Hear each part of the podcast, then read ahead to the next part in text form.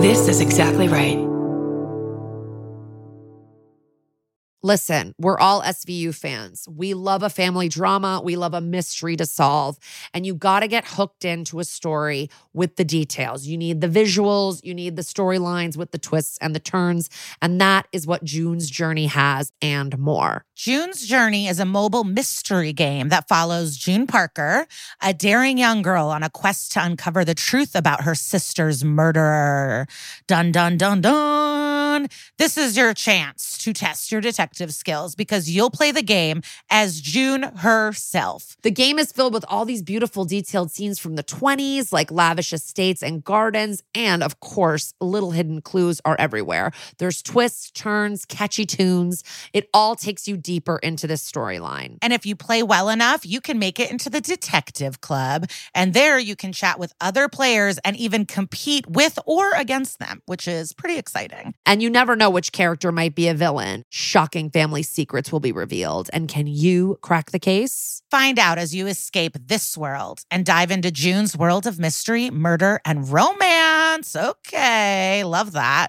And guess what? It's all just one tap away. Discover your inner detective when you download June's Journey for free today on iOS and Android. That's June's Journey. Download the game for free on iOS and Android.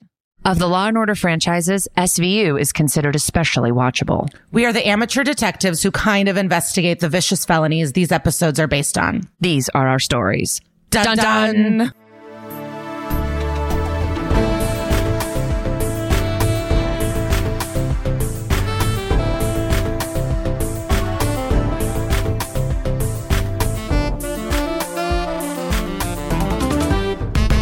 Hello and welcome to That's Messed Up, an SVU podcast. I'm Kara Klenk. And I'm Liza Treyger. We talk SVU, we talk crimes, we have celeb guests, and we chit chat up top. Catch up. What's up, bitch?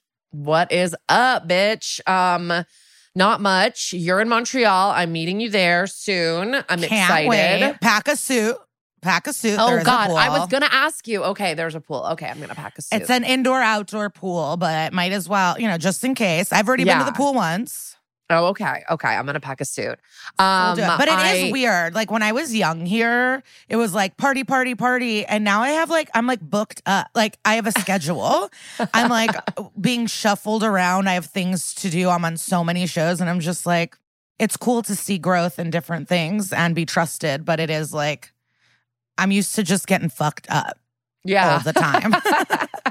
now I have to like, you know, be somewhere at 1.30. It's kind of silly. yeah. I'm like an elderly person. you're like working person. out of your office at a Montreal hotel.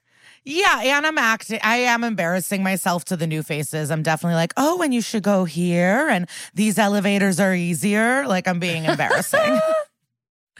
Um, uh, I'm excited. No, one of the kids in Rosie's class, her mom is like from Toronto and is like, Montreal's my favorite city. She was like, I'll give you a list. And I was like, I'm there for like not even 48 hours. like, I don't know if I need a list. I didn't know you were that quick. Oh, yeah, baby. I'm like, I get there tomorrow. I get there Thursday afternoon and I leave Saturday afternoon.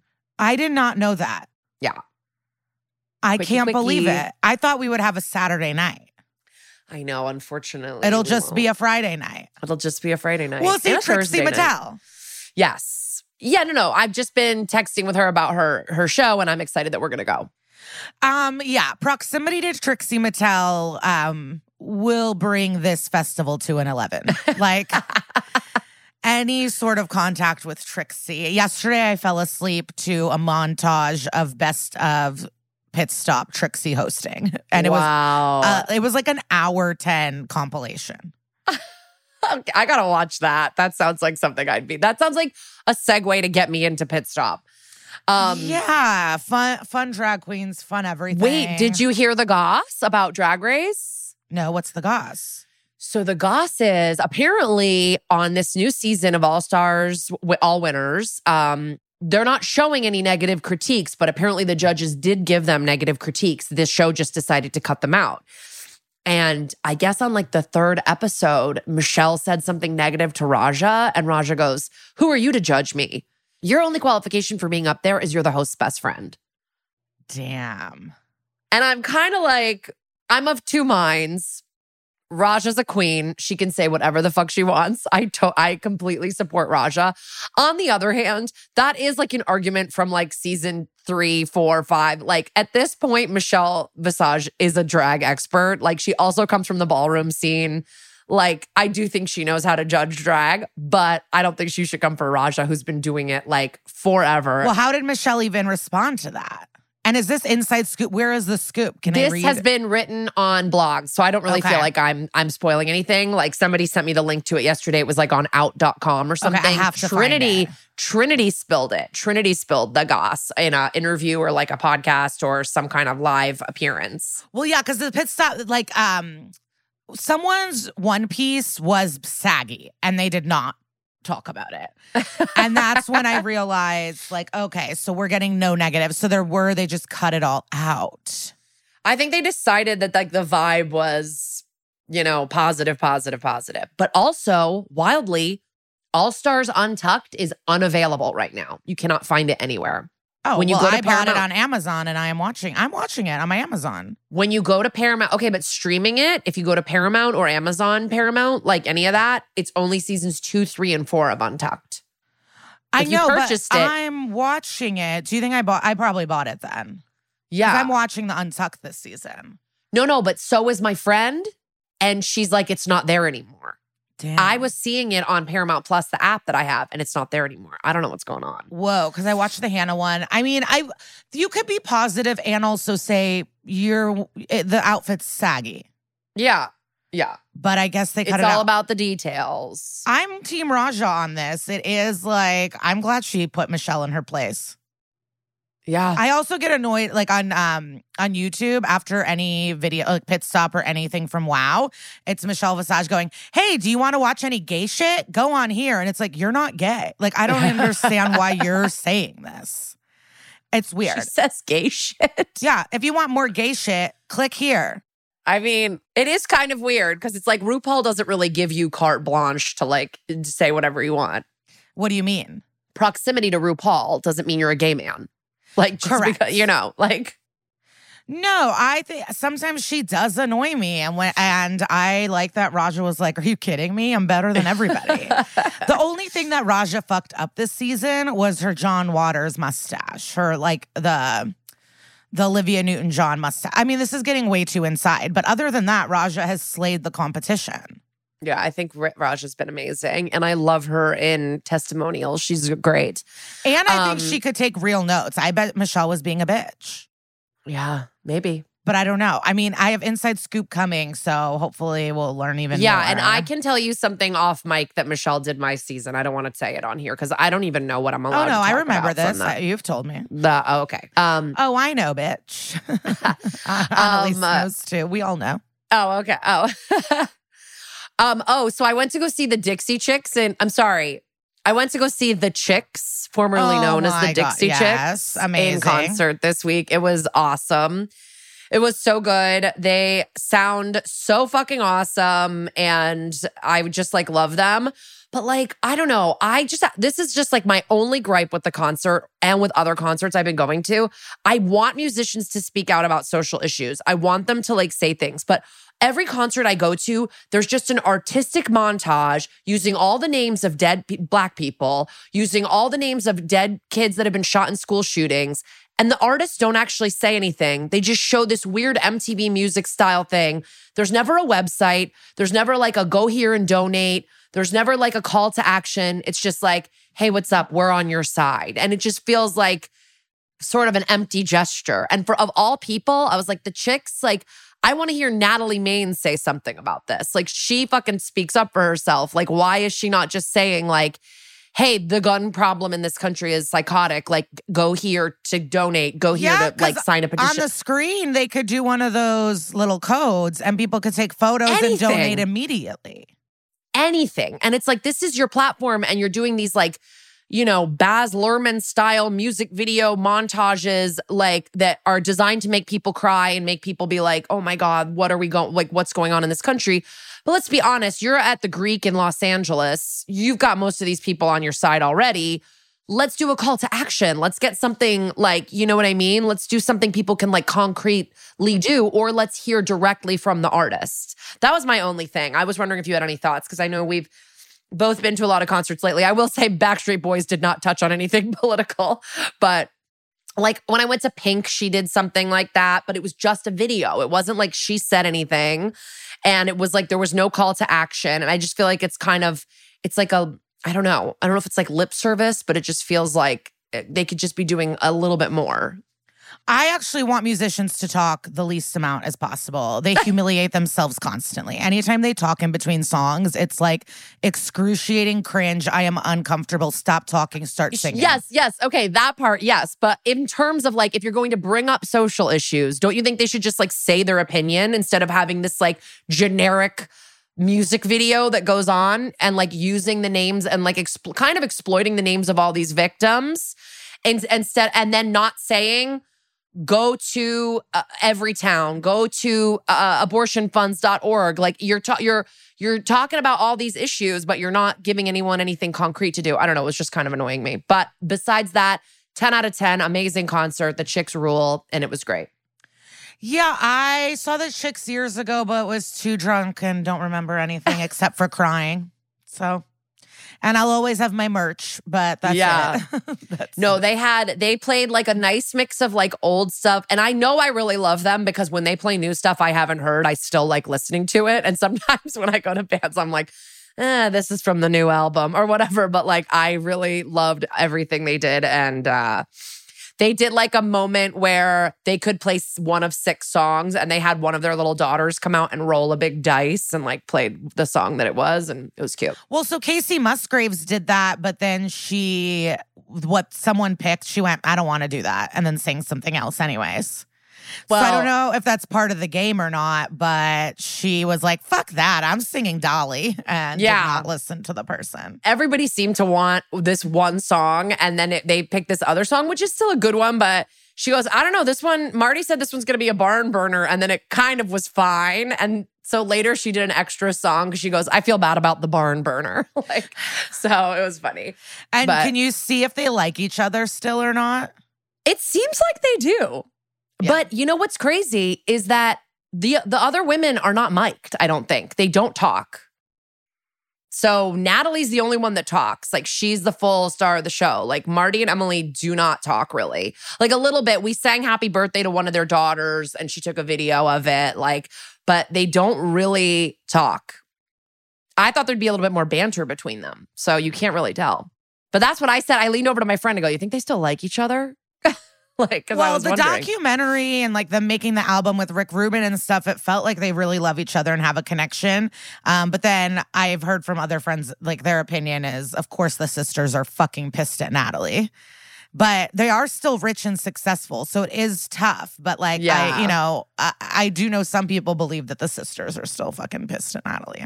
Interesting. Interesting. I was wondering the exact same thing as I was sitting there. I was like, do you think they were like, shut your mouth? Like, because I haven't seen the doc or any of that stuff, but um, Wait, you said you had something else to tell me. Oh, so okay. So I, I thought that you would think this was interesting because I was listening to this podcast. I like Malcolm Gladwell's revisionist history podcast. I like it. Um, and he was doing an interview, he was doing an episode about Will and Grace, one of my favorite shows of all time, and kind of about how Will and Grace had to, you know, bust through all of this sort of like bullshit to even get on the air. And it was kind of like a miracle that it even got on the air. And then, of course, a lot of people didn't think it was like, it was depicting gay people in a true way, but it was like, this is kind of the only way we can do it on national television. We got to do baby I know steps. it's very It was easy interesting. shit on Will and Grace now using the standards of what we like expect from Yes. television, but I think it's like a dumb take. I'm sorry, like to not understand what that show did. Like even if you feel yes. like it's cheesy or fucked up or digs into stereotypes now, like you said, the fact that it got made was I bet they jumped through a lot of fucking hoops. A lot of fucking hoops. And prior to that, there had never been a show centered on a gay man. Like, never. Like, Yeah. so it was just like, you know, whatever. So as I'm listening to it, they're talking to Max Mutchnick and David Kohan, who are the ones who inv- who created it. And, you know, Malcolm Gladwell's giving their backstory and he's talking about how David Kohan's father was, I'm sorry, his name is escaping me, but he was this famous uh, late night television writer, Merv Griffin show. He all has these a weird old- name. I think it's like Buzz or something. Oh, yeah, it might be Buzz. Yeah. Something silly. and he so he's this like he has upwards of 20 over 20 emmys and uh so i was like oh okay so he comes from a like hollywood family and i think so does max mutchnick well okay like you know and then they go and his sister also creates television jenji kohan and i was like no way like i had no idea that jenji kohan was the sister of the creator of will and grace and was from like Hollywood royalty, like grew up in the business. And it was just interesting to me because I really always thought that Jenji Kohan, like, and by the way, in case you're like, who the fuck is she talking about? Creator of Weeds, creator of Orange is the New Black, creator of all this like cool, I think female centric, groundbreaking television. She's very talented. She's very smart, but I just couldn't believe that uh, this is a person I thought just came out of nowhere. And it just made me realize that like everything is fucking nepotism. Like everyone is related to someone. Well, because they hide it. Yeah. Like that is what is the most annoying. Just be real about it. Like I don't like the hi- and what is she supposed to do? She gets a job and she goes, "By the way, it's nepotism." No. I don't I don't know. And they are great shows. She's Yeah. very good at what she does. We also I, we've probably talked about this, but no one ever gets mad about nepotism. Like if you go into a family business in any other business, like if your Right. dad's a plumber and then you become a plumber and take care of the business, no one's like, "Ugh, look at that Yeah.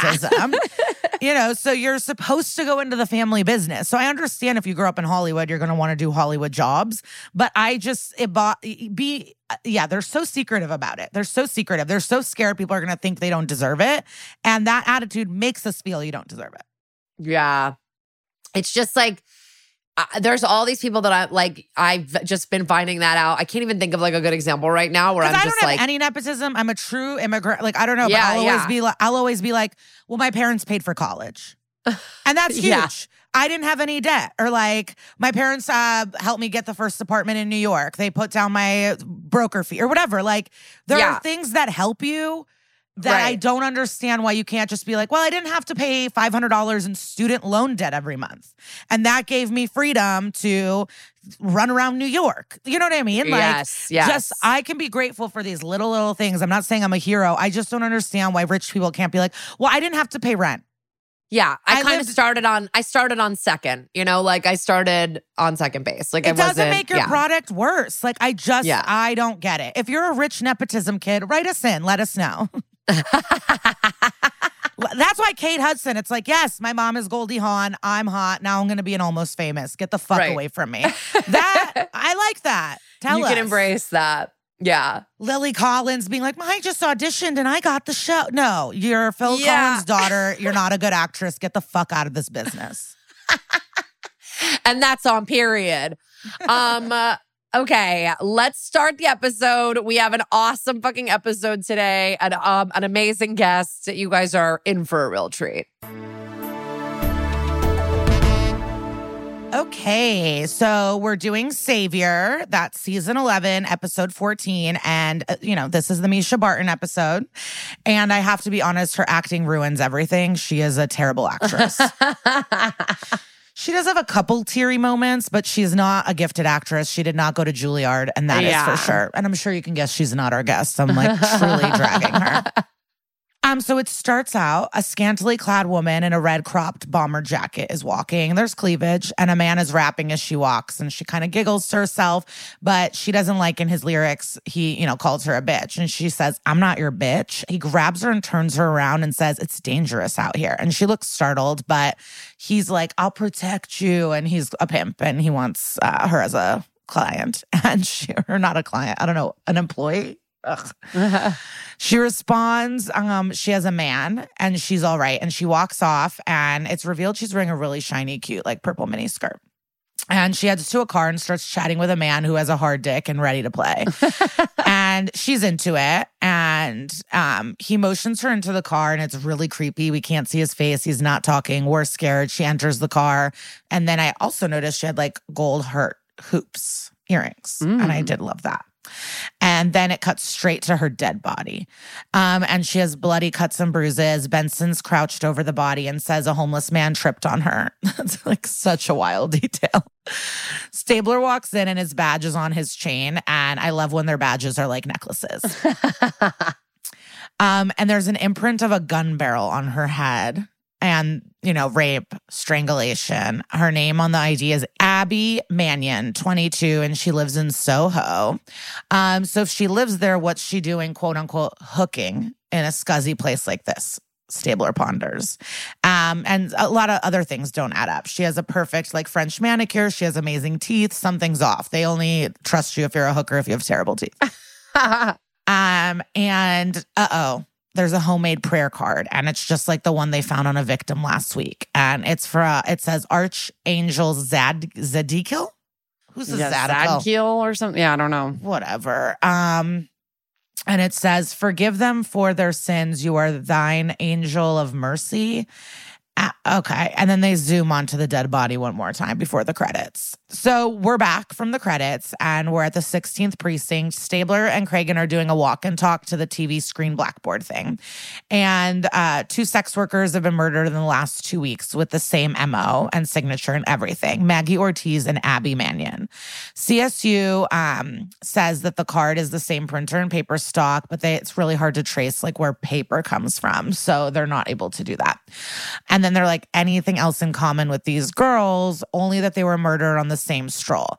Benson comes running in to reveal that Melinda found fluids in Abby. Hell yes, we got some evidence and we hope it's in the system. Stabler calls him a freak. Cragen calls him a religious freak. We're all on the same page. Yeah, I like the word freak. Yeah. So we get another quote from this archangel Bring to mankind from God the gift of compassion. And Stabler, of course, Bible trivia king. He fills in that this um, archangel is the angel that stopped Abraham from killing his son Isaac. Do you know about this? You know about this is early in the, Old Testament. Yes. Yeah. I, thought think he- Abraham's uh, suffering from schizophrenia. Yeah. And he a um, burning bush tells him to, uh, yeah. was it to kill his baby or is this where circumcision came from? Is this like chop off your baby t- dick tip or was this kill Oh, I, your baby? I do not know, but I just, rem- I do remember the baby killing. yeah. Um, didn't God kill one of his own sons too? Jesus, Well, the main one. no, no. Yeah, you're right. yeah. No, I was thinking of something different. I was thinking of something different. Well, I guess there's a new theory that it wasn't really Jesus and like someone switched spots with Jesus or something. I forgot who was telling me. This might have been at a bar. I don't know. Uh, I've, been, Somebody switched spots with Jesus. I've been trying to get out there, guys. I've been leaving the house. I've been making plans. I've, been, hearing, gossip. conspiracy theories. I've been going to the dive bars. I've been saying hello to strangers. I love it. I've been getting sunburnt at the beach. Um, Cragen's like, How is murdering sex workers showing mercy? And Benson says, Maybe since they're sinners, he's saving them. So they're trying to understand this madman. And Stabler's still on the wavelength of like, She's not a hooker. Who is she? Who is she? We got to find out. Um, I feel like this changes nothing whether she's a sex worker or not, but Yeah. Stabler is very committed to finding this out. Um, they're at her apartment on Crosby Street and they're talking to a landlord, and he um, looked familiar, and he is. He's been in four other episodes, all as different people. So we stand. um, he says there's a mix up. I already called the sheriff, so we don't need you. And they're like, what? And he's like, oh, I'm evicting that little bitch.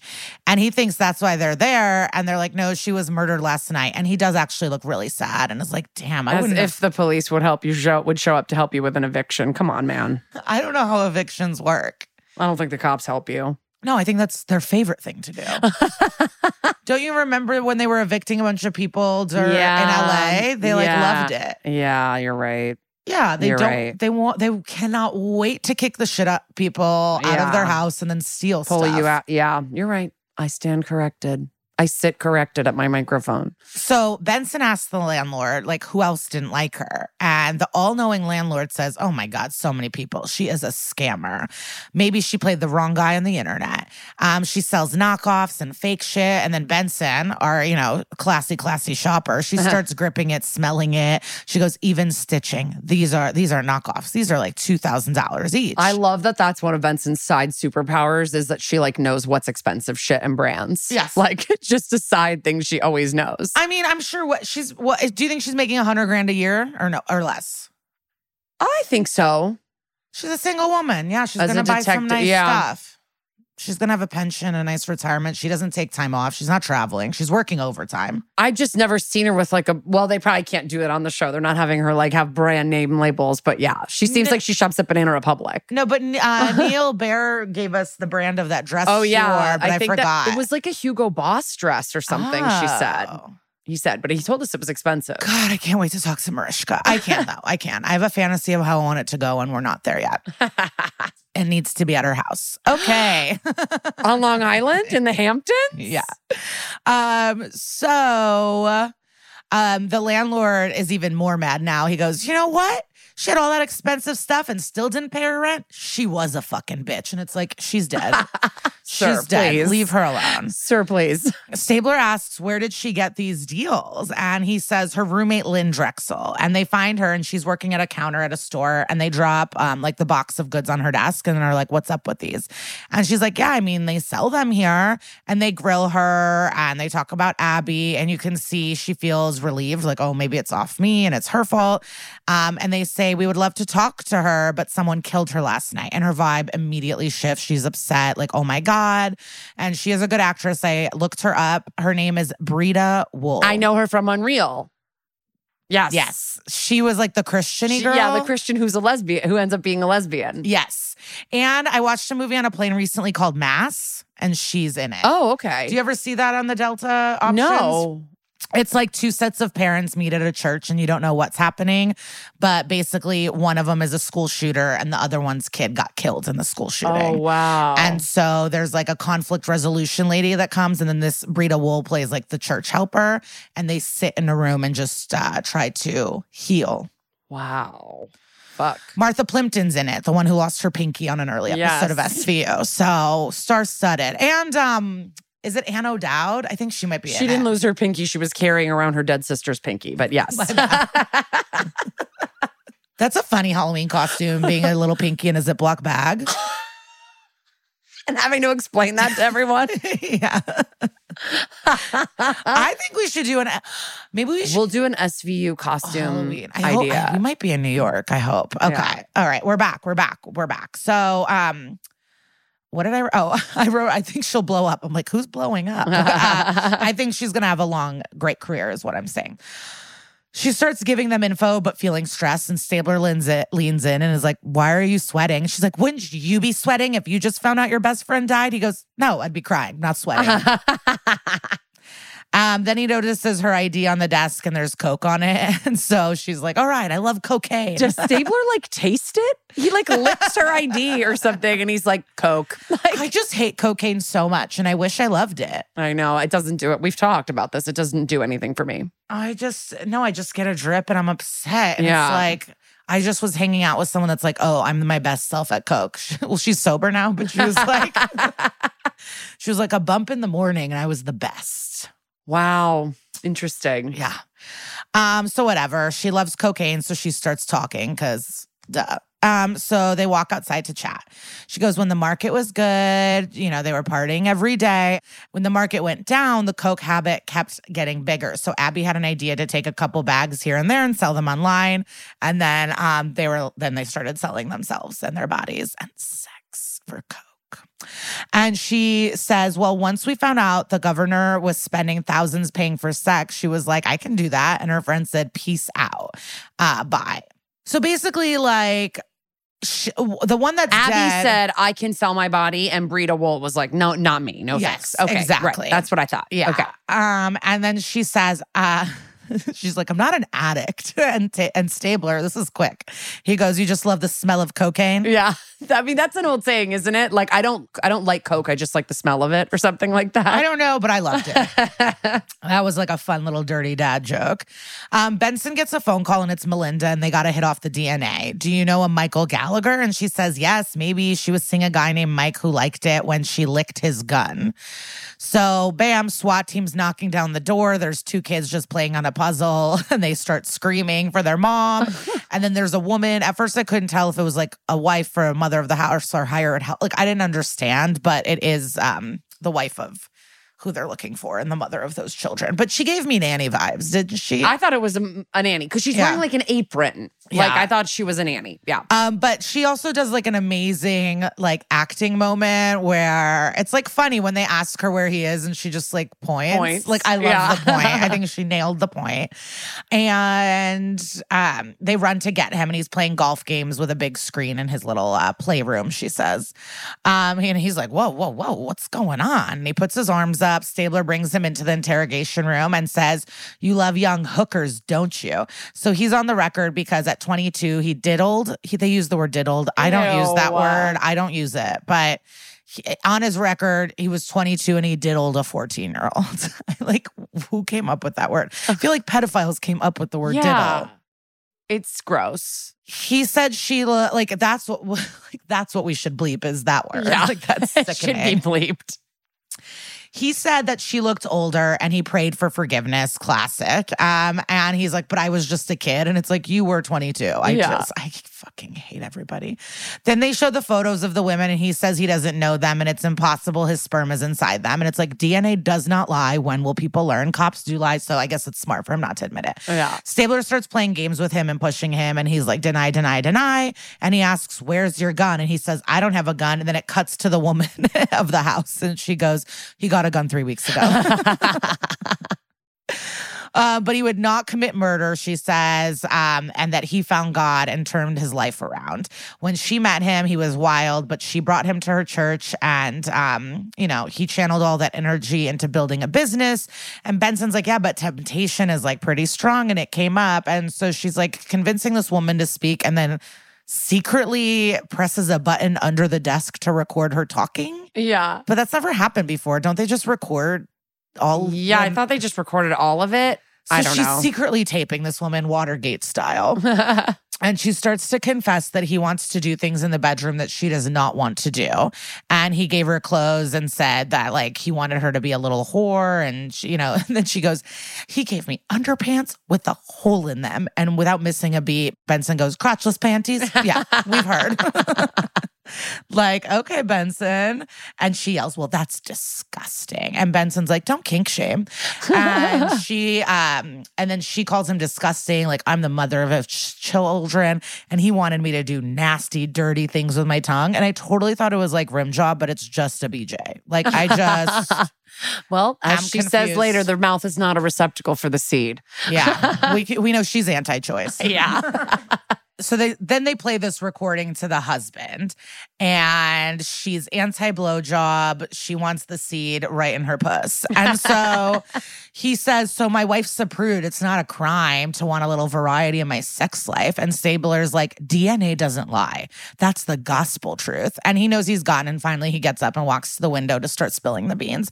And he tried to be a good man. Oh my god i just saw a meme today and it was like a, a man with all these beans on the floor and it said don't trust him so stupid. yeah, but you loved it. um, so I mean, we have not even met Mischa Barton. What I the know, fuck is I going know. on? Ugh. It's coming. It's coming. He uh, tried to be a good man and husband, but he has needs. So he went online and that's where he met Abby and he loved it. There was no limit, threesomes, toys. And they're like, yeah, and she wanted to get murdered in an alley. And he's like, dr- he's like, I dropped her off there alive. And they're like, really? She has to be dropped off at a random alley. And he's like, yes, that's our thing. And then they're like, and you push, uh, you know, your gun into her head and it left a bruise. And he's like, she was into it. Leave us alone. And he keeps saying that it was part of their game game, and that enrages Stabler. And he's dragging the man through the squad room while handcuffed to go look at the board with all the gruesome pics. And it's like, You did this. And he looks worried and says, No, you gotta believe me. And he says he just wanted to have some fun. And he starts fully crying. And then Cragen interrupts him and goes, Another prayer card has just been dropped 20 minutes ago, but this victim is not dead done done the man is crying so hard now and now we cut to a scene i like i mean i think men should cry but then i am laughing at this man Yeah, So, he's I don't know. standing next to a board of like violent crime scene photos, just like like sobbing into his hands. We cut to the scene of the new crime. A uniformed cop is like filling Mariska in. Um, I haven't commented on her hair yet. It is glorious. It's perfect. I think it's one of my favorites. Chic long bob with a swoop bang. Yes, this is one episode after PC, I think. So it's the PC era Okay. of do I give off a gay vibe? Um, so the cop says we're checking her out, and it cuts to Mischa Barton in a leopard print fake fur coat. I have one of those, and uh, red bold lip going on. And um, she goes, "I was just snapping, like I'm good." And Benson's like, "Yeah, he choked you out." And the other cop shows Benson a prayer card that was found in her purse. You hear a voiceover loud over everything, yelling, "Don't tell them nothing, sunshine!" And she's like, "Can I go now?" And Benson will obviously not let her go, and she wants to know what happened. She says nothing. She's like, "What is that? Your pimp?" And it pans to a man dressed like a pimp, so it is a pimp. he could also be a preacher or Cedric the Entertainer. She now reveals she is sucking on a red blow pop and has glitter nail polish. So they're really like showing you she's young.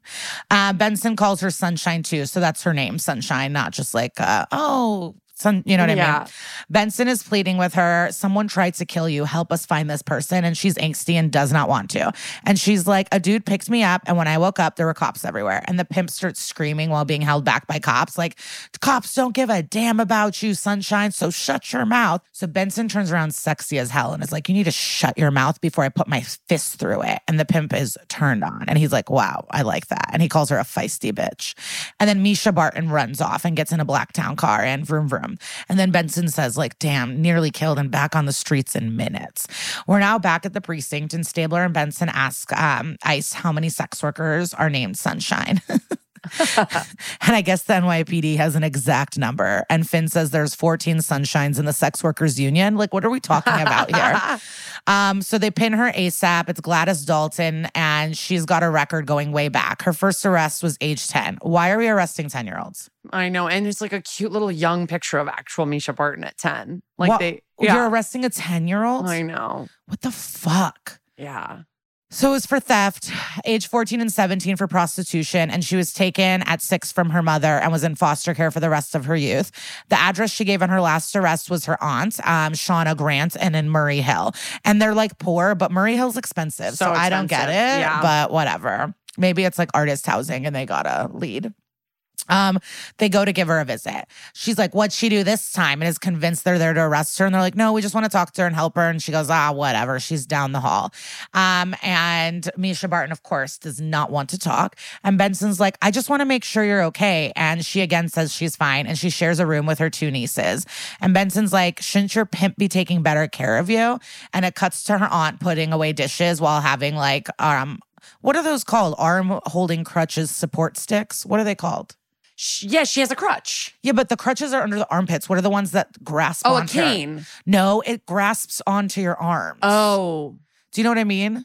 I think they're called braces. I, I don't know. Yeah, but the leg brace. Yeah. So Yeah. if you know what they're called, I'm calling them holding arm holding crutches support sticks. so that's what we're talking about here. It's like the guy from something about Mary who's like faking being and the and um Shallow Hal. Listen, these arm sticks are making their way through cinema and television, and we don't know what they're called. Forearm crutches. Casey, thank you so much. Forearm much. crutches? Forearm crutches. oh, we did it. Yeah. Okay. I'm shocked that no one knew though. Uh, Neither of us. Uh, No- no, I no did not. one. I was like a bra- a, a cane.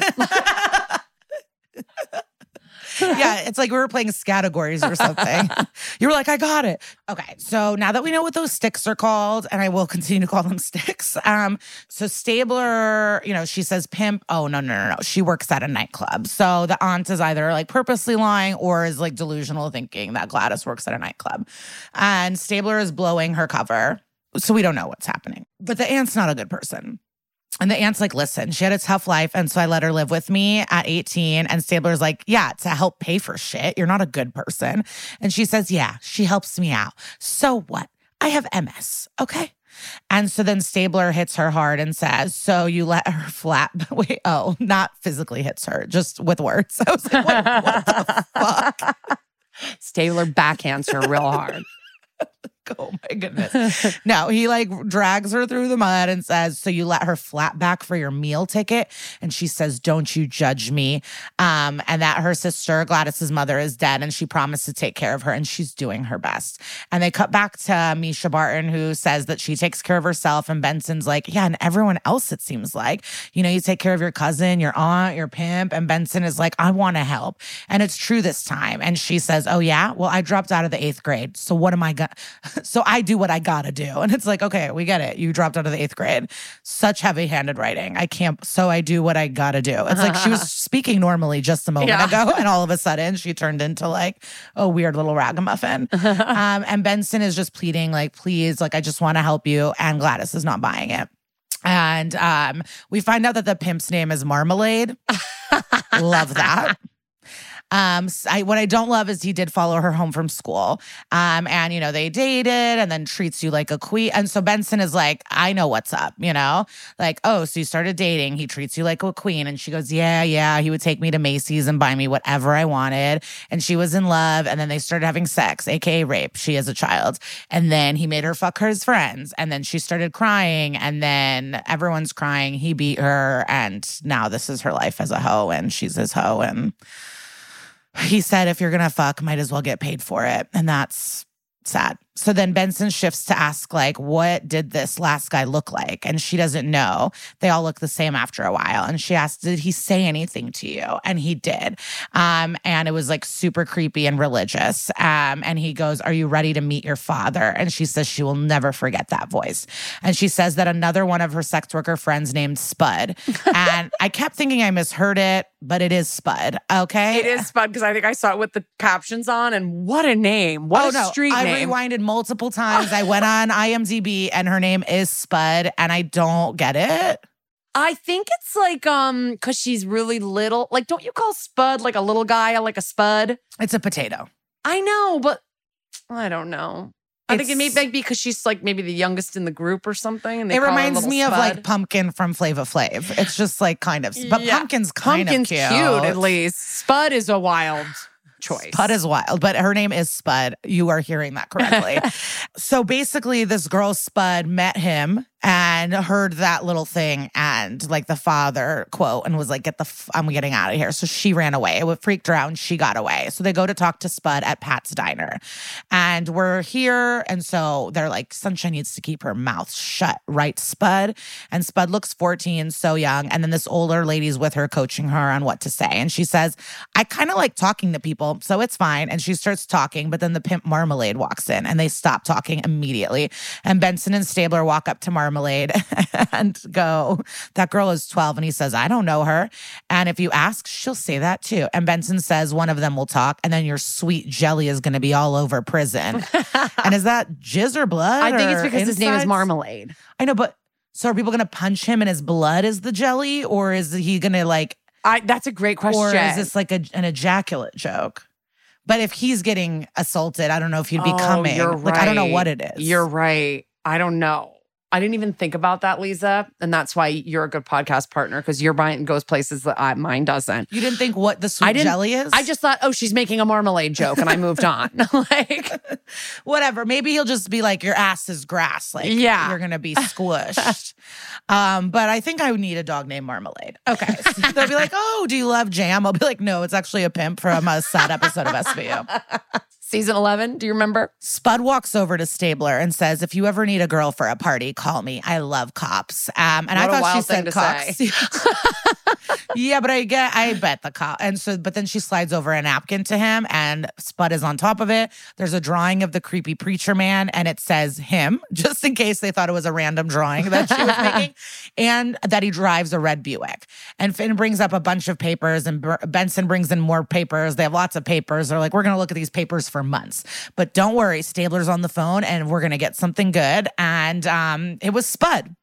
And Spud said that the red Buick is circling around. So they enter the red Buick in the middle of an intense struggle. They take his ass out and arrest him, and he starts talking shit about the Bible. Uh, oh, not, you know, Bible shit. He loves the Bible. He's not talking shit about the Bible. um, and the sex worker is screaming and is very happy to be saved. And she says she told him to whip it out, and he took out a Bible. And she's like, that fucking freak. and so, um, yeah, he started talking about the meeting of the, uh, the father. So she cut his ass. And he goes, see, she attacked me. Um, and it's like, we don't care. What a piece of work. And this guy's Lee Tergesen. And Margaret Cho could not stop talking about him when we interviewed her. She loves him. They are friends.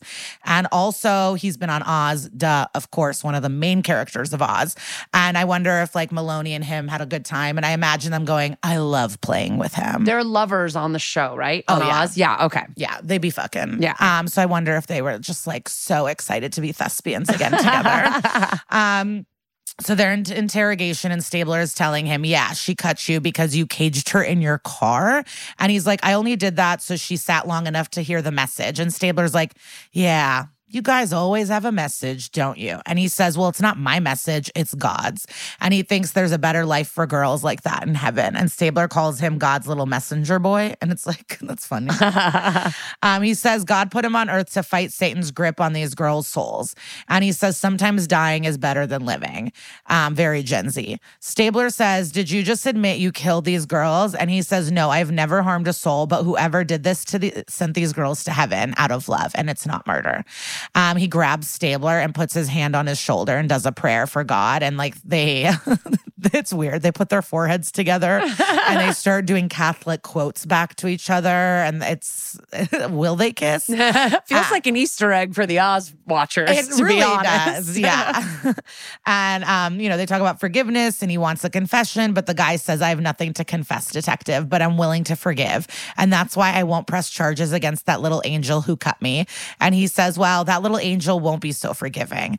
And we go straight to the lineup with Mischa and Mariska getting, you know, her in the zone, and then Buchanan comes in, so we know he's about to fucking fuck some shit up.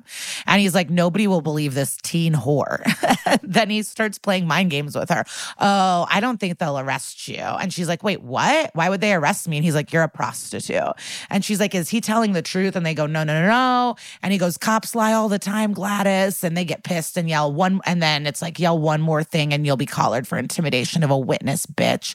And Mischa Barton's like, I don't think I can do this. And Benson pressures her to do it. And the men, you know, they meet your father, they do a quote, they do a quote. But then Lee Tergesen just stares into the mirror and he goes closer and closer. And she's like, I thought you couldn't see me. It's really scary. And then he's, you know, Catholic nonsense. So he's doing some Bible hell talk and moving closer and closer. and so then she yells, It's him, and starts to run away as, you know, as he continues to mouth off. And she runs and falls down the stairs in some of the worst acting I've ever seen. and then Benson notices that she's pregnant. Oh no, done, done. We're in the hospital with Dr. Manning, aka Amir Arison, who's um big on Blacklist, uh, but he's in nine episodes of SVU. He's played two different doctors. And he tells the detectives that she'll be okay, and so will the fetus. The fetus is 24 weeks and healthy, and Stabler is hoping that this is what she needs to turn her life around. And Benson needs to talk to her, and the doctor is like, absolutely not. She needs to rest. And they're like, we need to talk to her. And he goes, tomorrow. And he puts his foot down. And I love that, you know? I wonder has- how he could tell that the fetus is healthy. You need to do like a full anatomy scan to figure that out. It's a long, invasive appointment. you can't just do an ultrasound. Um, to be fully sure that it's okay. I'm just wondering because down the road we know that it has a lot of problems. So like, what? Hap- you know. So anyway, Yeah. just wondering. Yeah. So without like a formal ID from her, though, they got to let this guy go. And uh, Stabler's like, ah, Cabot will figure it out. So we got cut straight to arraignment. And we have Judge Linda Maskin in the house today with a gorgeous updo. and Cabot and Buchanan go at it. And Skaggs, that's Lee Tergesen, is like, I'm a servant of God and nobody cares. And the judge holds him in remand without bail. He does, she does not care. And back to Benson and Stabler at the hospital. And they're telling Gladys the good news and that he'll be off the streets. She says thanks and she says she feels awesome and that everyone at the hospital is so nice. And she's going to make an appointment for her pregnancy and she's taking vitamins and she's super excited. And Benson's like, But you understand you have to make big changes in your life if you want to keep this baby. And she's like, Yeah, duh. um, and I want to keep the baby. And Stabler's like, Well, if you change your mind, we'll help you put the baby for adoption. And she's like, I want to keep it. And he goes, Are you sure? like, he does not want her to keep this baby. And she says, I want a new life and this is my way to get it. And Stabler, very smart. I actually like, I agree with him here. Yeah. He says, No, you're giving life to the baby and not the other way around. Yeah. Unfortunately, I think this happens a lot. Like people that have had tough lives, they say sometimes they think like having a baby, it's like making your own family. Like, oh, I haven't had love, so I'm going to create something that condition unconditionally loves me. And, um, but don't think through all the other hardships of having a child. Yeah. Yeah. She says, I'm going to be a good. And I love that Stabler's like, your life's going to change. And it's like, your life has not changed. You even take care of your children. like, you work 16 hour days. Like, what, what are you talking about? Kathy Stabler's life changed. Yeah. She says, I'm going to be a good mom, I promise. And that she already loves the baby. And uh oh, the aunt's in the doorway and she's pissed. She's like, What baby? And she's accusing her of lying and she's screaming at her for hiding it and lying. And she's like, You don't even know who the father is. And Benson says, I think Gladys needs your support. And she turns around evil and goes, You need to stay out of our family business. Who's going to feed this baby or pay for stuff? Will you? I didn't think so. And get your do and get your do goody asses out of here. Did she say do goody asses? Yeah. You think I wrote that? You thought you thought that was an original Liza statement? Do goody asses. Did she say do gooder? I don't know. Who knows? They slowly turn around and leave, and they're back at the precinct having some coffee. And they're like, damn, what are the odds this baby will have a normal life? And he says, define normal. And he thinks the baby's only chance at a good life is if she puts it up for adoption. But it's like, this is a mess, but at least we got his ass locked up. Then Cabot walks in right on time to say, not so fast. Upon further review, the judge dismissed the lineup. She's calling for a Wade hearing so Gladys can make an official ID. And she has to do it. And if she fucks it up, then he goes free and kills more women. So Cabot says, That's why I need you to go become her best friend. And they go, and the aunt opens the door, and Gladys is not there, and she has no idea when she'll be back. And Benson's holding like a baby gift in a festive gift bag. And the aunt tries to close the door, and Benson pushes it open, says, Did you kick a pregnant girl out on the street? And she says, I gave her every chance. And Benson is like, You gave her a lousy sofa as long as she could pay your rent. She yells that she has two kids of her own and disability doesn't pay much. Like, how do you want me to pay for a baby? And she says, Well, maybe not abandon Gladys. I don't know, bitch. Figure it out. So then um, the aunt in her like stepmother evil fashion says she makes her own decisions. And the moment she decided to get into that pimp's car, and Benson screams, She was 12 years old. Have you ever heard of breaking a bitch? And she's pleading with this woman and is like, Come on, she has like, she has a chance with you. The pimp took away everything. She has been dependent on him. Like, let's do this. Let's help Gladys. Let's let's do it. And um, she says, I love her, but I was at the end of my rope, but I do think she feels guilty. And um, and then she gives a little clue and she says she was on her computer before she left. So now we head over to Joel De La Fuente, aka Ruben Morales, aka Taru. so they see that she put an ad up on Craigslist. Stabler is like, same place you can buy a used lawnmower, and Benson says, or a woman, and probably for cheaper. Not good. Um, and her post says, add sunshine to your night. Um, there's a message from Red Hook. So they go to Red Hook, they open the door. It's two stoner men. One is Henry Zebrowski, and the other is another man. um, and you know Henry personally. Yes. Yeah. Henry's a, a old pal of mine from New York, and he has a podcast that that does true crime and stuff called Last Podcast on the Left. They talk about. I think they they talk about true crime, but also like alien stuff. Also, like it goes a little bit wider than true crime, but they're really funny. Those guys, yeah, super funny. I think we have some crossover. I think some of you guys like Last Pod. And they have a giant bong, these boys. um, and they're like, we ordered pizza, not a woman. and the detectives go to search more of the apartment.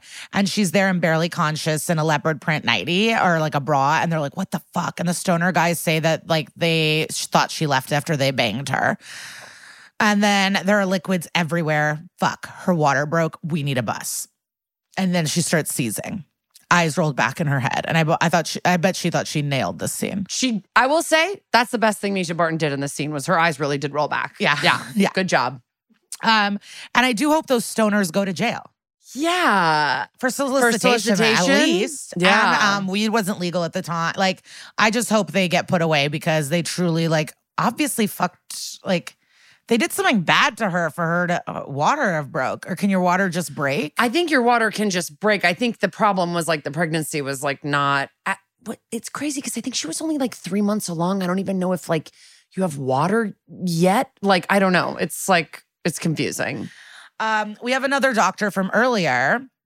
And so it's not that guy. We get Dr. France, who is Elizabeth Marvel, aka Linda Calhoun. Yep. Rita Calhoun. Rita, why did I write Linda? I don't know.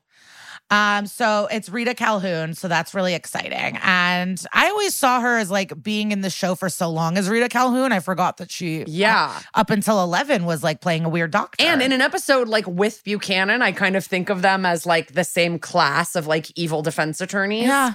She must come back like the following. We should look, but when she comes back as Rita, Yeah, I hope we can get her for this podcast. Yeah. I'm really obsessed with her. Um, what if we got her just for this one when she plays a doctor for one second? She explains Mischa has a grand oh God. Okay. So she explains that Mischa has a grand mal seizure brought on by preeclampsia with brain edema. And Stabler, like you and I, are like, English, please. And basically, blood pressure was super high. And so they had to do a C section, and the baby's four months early and barely weighs a pound yeah, and the baby has lots of issues. Um, and there's going to be like so much surgery and months in the NICU, and the chance to live is 17 to 40 percent. Stabler says it's worth it, and the doctor goes, "I disagree." And Stabler goes, "It's murder," and she says, "No, this baby will be blind, cerebral palsy, severe mental retardation. You think that's good? Like Stabler, anti-choice, Catholic adoption vibes?" And it's like, why don't you adopt the baby then? Why don't you do that? But he says, You don't know. Maybe a baby can live a normal life. And she says, It's slim chances, bro. And I'm a doctor. So then um, they ask if Gladys knows. And the doctor says, like, I told her, but sometimes it takes a while to sink in what's happening. Now, Mischa's with the baby who's in the plastic baby emergency holder thing.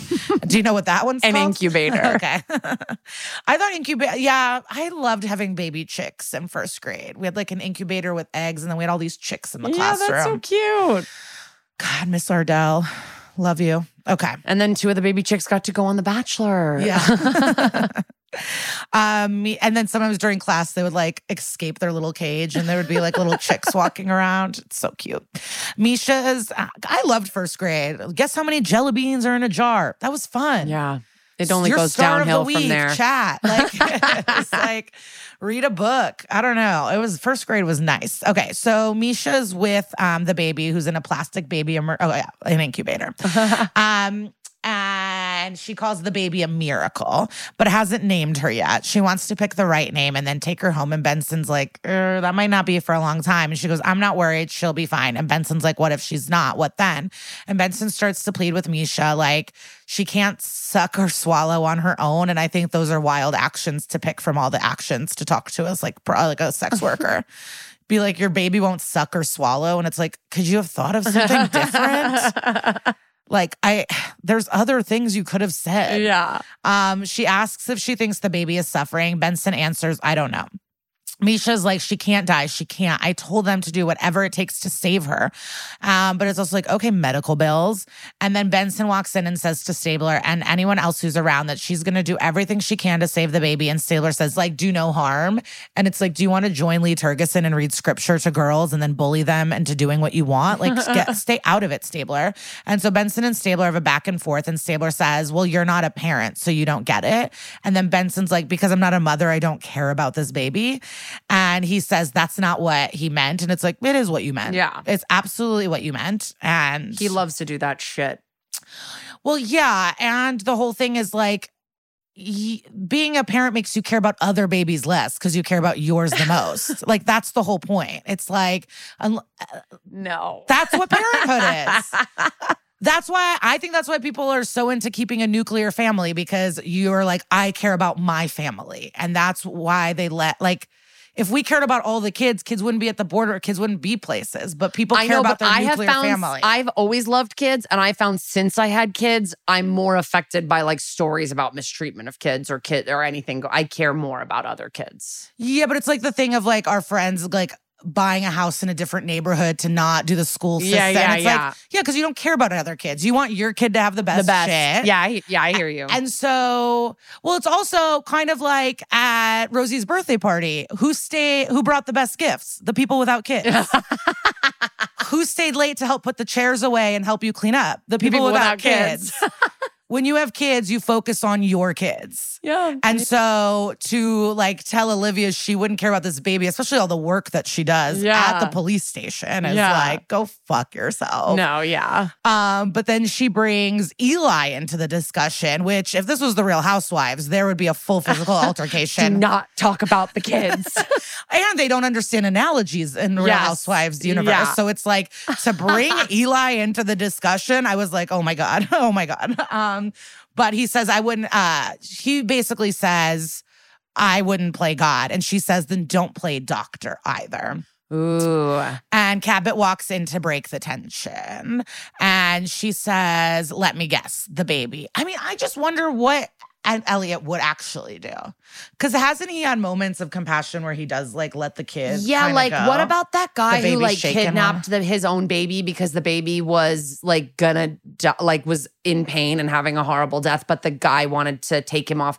I think the father wanted to keep him on, and the mother wanted to take him off of life support. And like I think is Stabler not in that one? I don't know. They've had issues like this before. Yeah. or like the Tay Sachs episode. Yes. like they killed her, they ended their baby's life because they were like the baby's only going to be in pain and have a horrible life. So I know. So I'm wondering, like, would Stabler Yeah. keep like a Tay Sachs baby in pain? like, also, I don't what happens when like you do go to the hospital and you're a sex worker with no money and they're like, this is going to require millions of dollars of surgery? Does the hospital do it?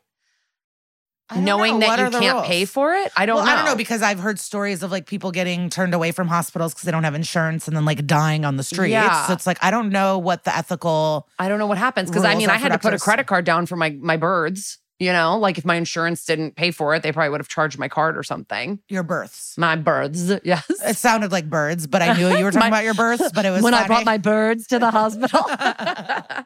But also going back to the parent thing, like even when I would babysit, like if anyone was kind of mean to the kid I babysat at the park, it's like watch, like I'm not nice to you. yeah. I'll be like, get the fuck away from this yeah, kid. it is crazy to act like it, it. It's but it's part of the whole like hubris of people that do have like tons of kids and are Catholic and are like, what am I trying to say? That like Stabler is just like we know because we're parents. It's like our special magical gift. It's like no, other people can care about children.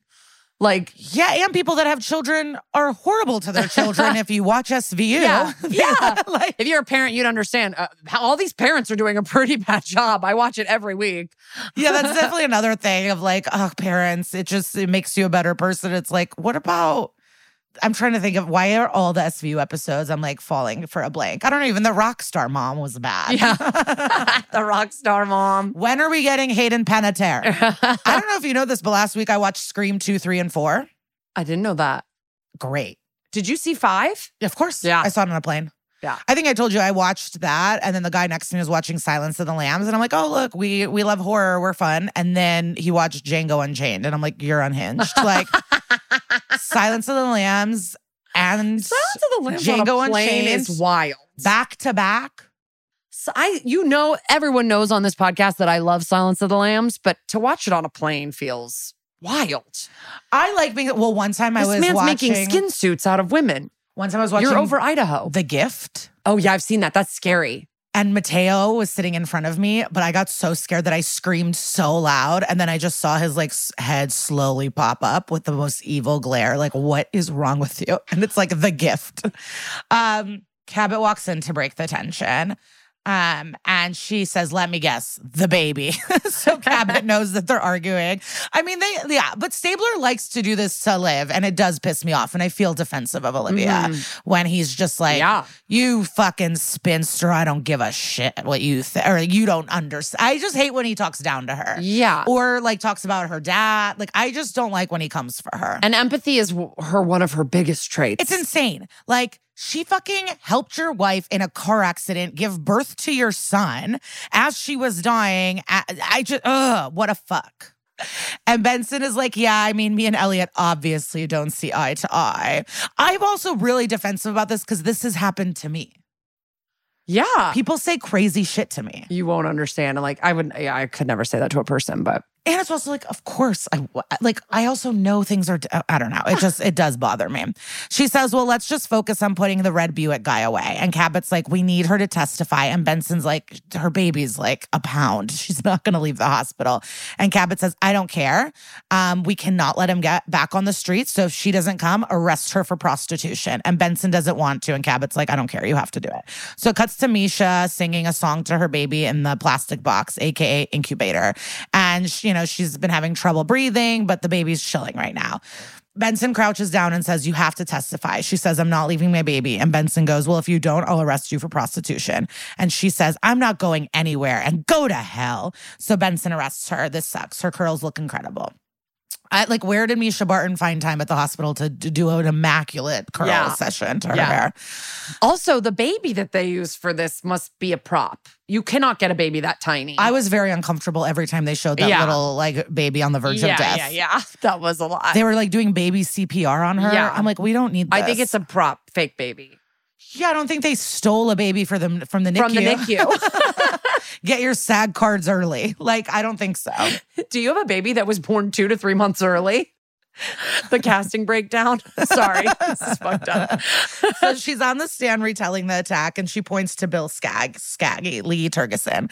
And oh no, it's Buchanan's time. So this is not going to be good. And he's obviously an asshole. He's spinning it that she's turning on him now to make a deal and not because it's really him who did it. And he's like, You dumb bitch. Why did you drop out of the eighth grade? And it's like yelling that someone at 12 did something wrong. It's like to yell at a 12 year old for not going back to eighth grade is just so weird. It's very vicious. And that's what makes him such a good defense attorney. And she says, None of that matters. Like the man who tried to kill me, like that's the truth. And I'm not going to let him get away with that. And her eyes are tearing up. She's doing good. I believe they put a little stick of menthol shit under her eyes. I don't think she can cry. And no, no, no shade. Um, he calls her a criminal and she looks sad. And then Cabot comes back up and asks, How long did your pimp control you? And she says, Since she was 12 years old. Um, so 10 years. So how many nights a week did he force you to work? Five. How many men a night? Six. So then she does all the math and she says, Since the age you were 12, you've been raped 13,000 times. We can sit with that number. And then she says, yes. And Cabot says, I hope I cleared things up for you, counselor, as she turns to Buchanan and says, that's a victim and points to Skaggs and goes, and that's a criminal. Love this. Cabot's so Mic hot. drop. So he gets up and goes, Excuse me, I'm a criminal. And the judge yells at him to sit down. And he starts talking about Satan penetrating her and then goes, You whore, God demands your repentance. And he pushes the table and runs to the witness box. And the bailiff knocks him off his feet and onto the ground. And the judge is hitting her gavel like that's going to do anything. Like this man is having an emotional, wild psychological break and like jumping up and down. And you think the gavel's going to stop. Yeah. Maybe gavel on his head a Order, order. Oh, okay. Sorry, sorry. yeah, I'll go back. she says the ID will be used and he needs to be taken away. And he's screaming and screaming. He's being dragged out by three men as he screams. Barton looks very stressed in the hallway now. And Benson walks out and says, Cabot's dropping the prostitution charges. You're a good girl. Uh, oh, you're a good girl. That, uh, she didn't say anything You're a creepy. good Oh my. God. Um, and she is sad about everything Buchanan said about her. And Benson says, That's all behind you. And she says, This will never be behind me. And I, yeah. So she's crying. What am I supposed to tell my baby when she grows up? And they're like, Your baby is not going to grow up. Like, how many more times do we have to tell Yeah, you? yeah. Your baby is done. and will not understand what prostitution even is. Yeah. like, like I um obviously this is sad, but um it's like I don't know. So um it's awkward. Benson is good and she says all that matters is that you love your little girl and you will make the right decision for her now and she will understand. Amisha says, yeah, and cries and says, right decision. Ugh. Then hugs her and smiles and she cries and walks off. And then Benson looks worried as she watches her leave, you know, the courthouse. And Cragen knocks on Benson's apartment and he has papers in his hand. A lawyer left this for you at the station, he says. And Gladys left her power of attorney over her daughter and wrote um, her a note. Um, Olivia, I realized today that you are right. I do need to make the right decisions from now on. That's why I've decided to go away and figure everything out. I know you will be there for my baby and do what's best for her until I get back and be the mother that she deserves.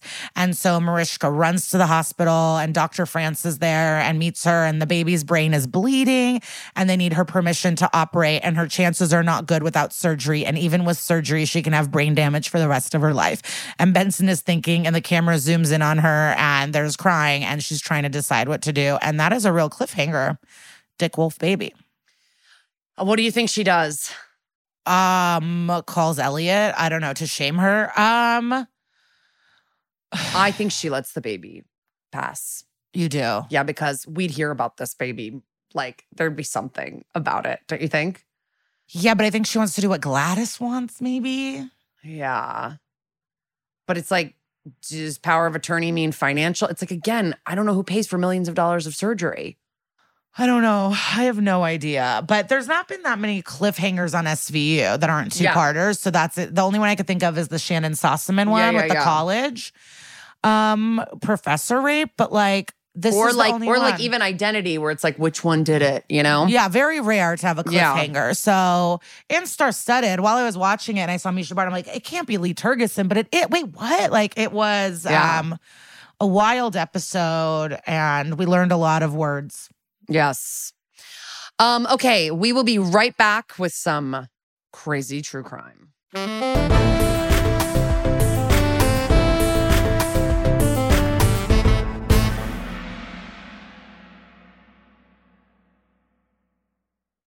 Listen, we're all SVU fans. We love a family drama. We love a mystery to solve.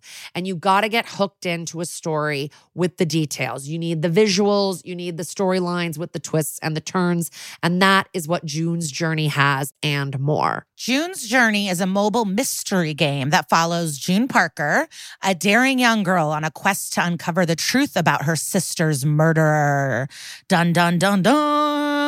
This is your chance to test your detective skills because you'll play the game as June herself. The game is filled with all these beautiful, detailed scenes from the 20s, like lavish estates and gardens. And of course, little hidden clues are everywhere. There's twists, turns, catchy tunes. It all takes you deeper into this storyline. And if you play well enough, you can make it into the detective club. And there you can chat with other players and even compete with or against them, which is pretty exciting. And you never know which character might be a villain. Shocking family secrets will be revealed. And can you crack the case? Find out as you escape this world and dive into June's world of mystery, murder, and romance. Okay, love that. And guess what? It's all just one tap away. Discover your inner detective when you download June's Journey for free today on iOS and Android. That's June's Journey. Download the game for free on iOS and Android. Okay, Liza, do you know anything about the Yorkshire Ripper? No, but is that because what's I know Jack the Ripper? There's Jack the Ripper. So I actually don't know. That's old timey. Yorkshire Ripper is the 70s and early 80s. Okay, so this episode is based on Peter William Sutcliffe, who was an English serial killer who the media nicknamed the, the Yorkshire Ripper. Um, and he was, um, his name is Peter William Sutcliffe, but eventually, after he went to jail, spoiler alert, he gets caught. He started using his mother's maiden name and going by William, Peter William Coonan. Um, so anyway, this man killed 13 women and attacked 10 others between 1975 and 1980. And I actually knew nothing about this. And I had started watching The Ripper. There's a four part series on um, Netflix called The Ripper, which is one of my sources here. And I started watching it, and for some reason, it was like boring me. And then when I watched it this time, I was like really wrapped by it. So I don't really know why. I was just the wrong time. Anyway, um, there is a four part series all about this man. Um, he was born, this man, Peter Sutcliffe, was born to a working class Catholic family. He was a loner. He dropped out of school at 15. He had a bunch of shitty jobs, like he was a grave digger. And then I guess that led to a job part time at a morgue.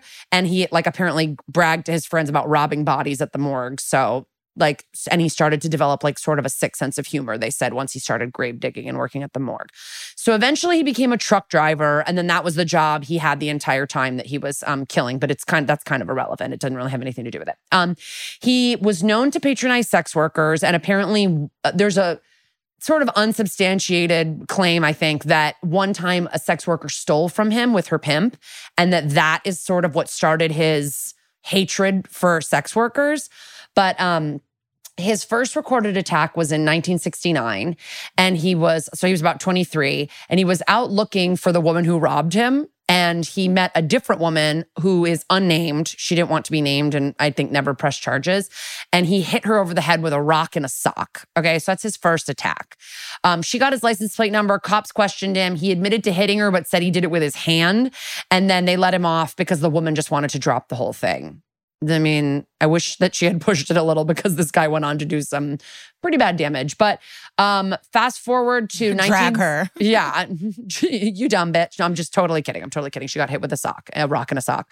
So fast forward to 1975, six years later.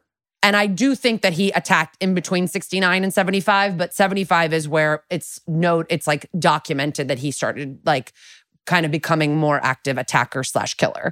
So around this time when he starts, he's like 29. He attacks three other women in a row Anna Rogulskyj, Olive Smelt, and uh, a teenager named Tracy Brown. And these are like five weeks and two weeks apart, these attacks. So in the first two cases, he hit the women over the head with what's called a ball peen hammer. I hate it because it sounds like you're saying penis, like peen. But do you know what a ball peen hammer is? It's like flat on one side, it has like a ball on the other side. So it's like a little hand hammer. It's small. And um, that was like his weapon of choice. Like he always would knock women out with that, like really hurt, like smash their skulls with it. And then he would slash their midsections. In, in both cases here, he was interrupted. And that is what saved these women's lives, thankfully. Um, but they, um, who did he get interrupted by? Like like cars going by. Like he didn't know what he was doing at first. He would just like attack women on open roads at night and then like a car would come by and he'd run away. You know? So like he wasn't planning things. He wasn't like a sophisticated killer at the beginning. Um so those women lived but they had massive trauma from the attacks both like mental and like brain like literal brain damage from the Oh my um, god, a friend, um, a comic told me that he dared someone at school once to snort like uh, lead from a lead pencil and that he never came back to school again. What? Oh, Jesus. That's aggressive. And everyone Careful. hated him because he made the kid do it. Careful with your dares, dudes. That's wild. Okay, so and Olive Smelt told the police that this man had a Yorkshire accent. The police ignored that. Okay. In Tracy's case, um, he hit her with a hammer a bunch of times and then was scared off by headlights. Why would they ignore that? They just they they didn't connect these attacks at the beginning to the Yorkshire Ripper yet. So there were all these attack. There were like these attacks or whatever. They were all the same with cut midsections, and they didn't know it was the same person. The police incompetence in this case is going to astound you. You need to like you need to just prepare yourself because it gets so much worse. Um, and there's there's like sh- there's like echoes of it in the SVU episode, not the police incompetence, but the way that the police look at sex workers. I mean, you could even when when Stabler's like trying to figure out that the first victim, Abby, it's like, I don't think she's a sex worker. It's like, what does it matter? Find out like what happened to her. Like, you know, it's like the obsession with like, this wasn't even a sex worker. This was an innocent, regular person. It's yeah. like that's they do a lot of that shit here.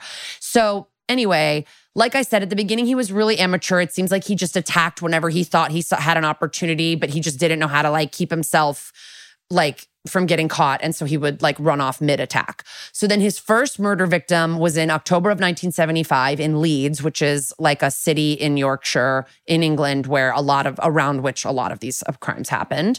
And her name was Wilma McCann. She was a 28 year old divorced sex worker with four kids, and she was found yards from the house where she lived with her four kids. So um, they talked to her kids in this interview too. It's like really heartbreaking. Um, so Sutcliffe hit her twice with a hammer, stabbed her many times, um, and, and a medical examiner in the Netflix doc, The Ripper, said it was done by someone a considerably disturbed person. So Well, you didn't need to be a medical examiner to exactly, know that. Exactly. Exactly. I thought I'd throw that professional quote in. Um, but so Leeds at the time is considered like a decaying suburb. So uh, I guess they're just like a lot of industry had left the city. And so they have a red light district. And it seems that Sutcliffe at that point refocused his attention on sex workers and like started work like killing in areas and attacking in areas with red light districts districts, which was why none they didn't connect him to the first three attacks because they weren't sex workers and they weren't um, in areas that had red light districts. So that was why they sort of didn't connect it at first. But again, it seems dumb. So the press called Wilma a quote unquote good time girl. And one of the reasons that he was able to avoid capture for so long was because the press, like they say it in this inter- in these interviews, they're like, they do not give a fuck about sex workers. Like one reporter goes, Yeah, you read about Wilma McCann and you're just like another minor story, like a sex worker being murdered. Like, and so at first it wasn't super acknowledged. There wasn't a big investigation yet. His next murder was about three months later, also in Leeds. He killed a 42 year old named Emily Jackson by hitting her on the head with a hammer, stabbing her 56 times psycho. He um, stamped on her thigh and left a boot print. So that's like the first piece of kind of evidence they get about him is this boot print, like what kind of boots and what size shoe. So she had been persuaded, Emily Jackson, by her husband to turn to sex work to help support their family. And she usually did that out of the family's roofing van. But in this case, Sutcliffe had picked her up and driven her to a a bad part of town. So I think he started to realize I can't just kill women I see walking down the street. I've got to get a woman in my car and take her to a place where I can kill her to not be detected or whatever. So his next attack was a 20 year old named, I think it's it's Marcella, but in England, I think they say Marcella. So anyway, Marcella Claxton um, is uh, attacked three months later in May, and she was walking home from a party. Sutcliffe offered her a ride. She got out of the car to pee, and he hit her with a hammer. And she somehow survived, and she was able to testify against Sutcliffe later at trial. But at the time, they didn't connect her her attack to the Ripper. Um, she had been four months pregnant at the time and she did miscarry because of the attack. Um, and she needed multiple extensive brain operations and had intermittent blackouts and chronic depression. So, all of the women that have survived this have been plagued by like horrible side effects their entire lives. So, it's just. Hammers should be outlawed. I know. It's like I have three in my house right now. Um, so the Ripper takes the rest of the year off. And then in February of 1977, he's back at it. On February 5th, he attacks Irene Richardson, who works in Chapeltown, which is the red light district of Leeds, where that's where Wilma had been the night of her death. And um, Later, people questioned whether Irene was actually a sex worker at all or whether the police just put that on her to fit their theory. Like, there's one guy in the documentary who says, Yeah, up until 10 days before her death, she was a really respectable person. And then she just slided down into decline and lost her status, is what they kept saying. And I was like, so 10 days before she dies, she just becomes a sex worker. Like it, it feels like the police were just trying to make this a killer of sex workers. I think also in a way to not like alert the public. Like, don't worry, if you're not a sex worker, this isn't like a big deal. And it's it's super fucked. But Irene's death is what connected got them all to connect it. It's like that's when they were like, okay, this is a serial. Like this is a guy who's out here doing this. She was bludgeoned again, and then she was mutilated po- post mortem. Thank God. Um, you know, silver lining. Um, and the contents of her purse were like neatly laid out, and they they say the bodies are displayed. I don't really know what that means because they don't they don't get specific about it, but I think that's a common um part of his mo- MO. So the police also found a tire track near that murder scene. So now they've got the boot print, the tire tracks, and they're just like slowly gathering more evidence. And this is the case where they realize it's a serial killer and they're all sex workers. They're all knocked out, murdered, and there's no evidence of rape. He does not assault them. So this is purely about just like rage towards women and wanting to kill. Um, so a couple of months later in April, he kills a woman named Patricia Tina Atkinson. Tina's in quotes, I guess that's her nickname, and she's a sex worker. And he kills her in her apartment in Bradford. And that's the first time, and maybe the only time he kills someone in their home. Most of the time, this guy works outside.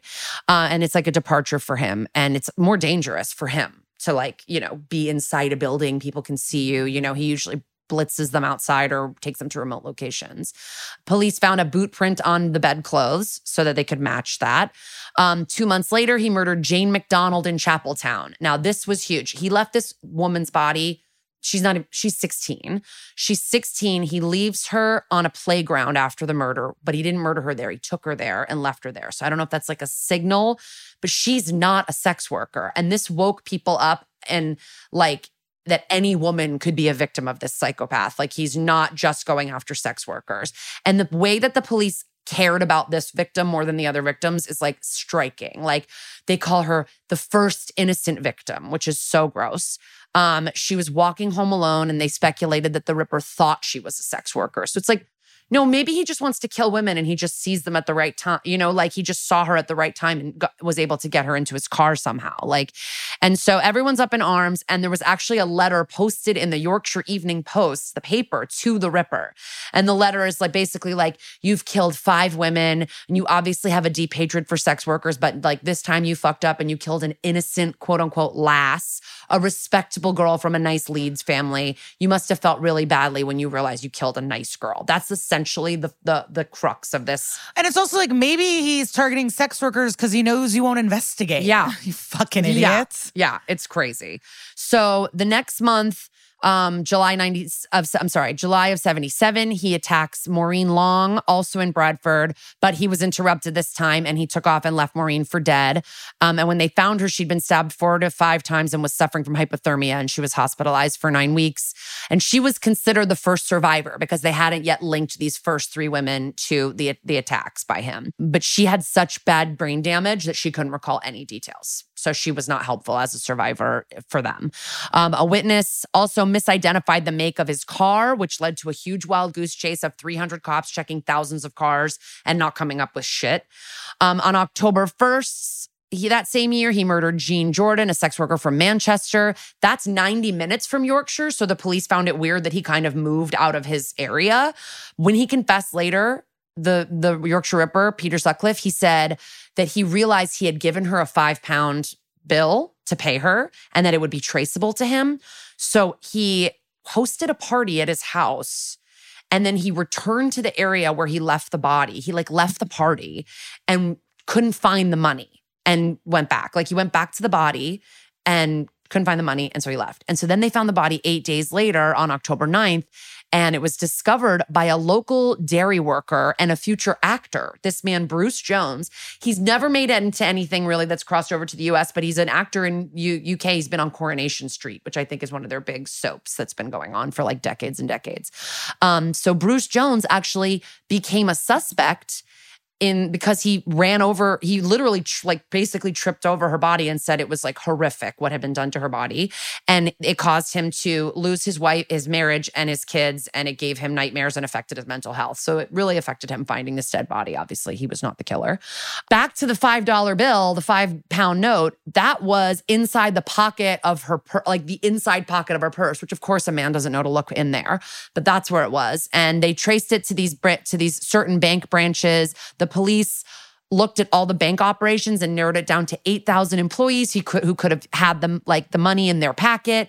And over three months, they interviewed 5,000 people trying to trace this $5 bill and including Sutcliffe. He was interviewed. And the police said his alibis were credible because he had spent a lot of the evening that he killed her at this party at his house. Like I think he had like snuck out to kill her. So after weeks of investigation, the $5 note the five pound note thing led to nothing, and that the police were very frustrated.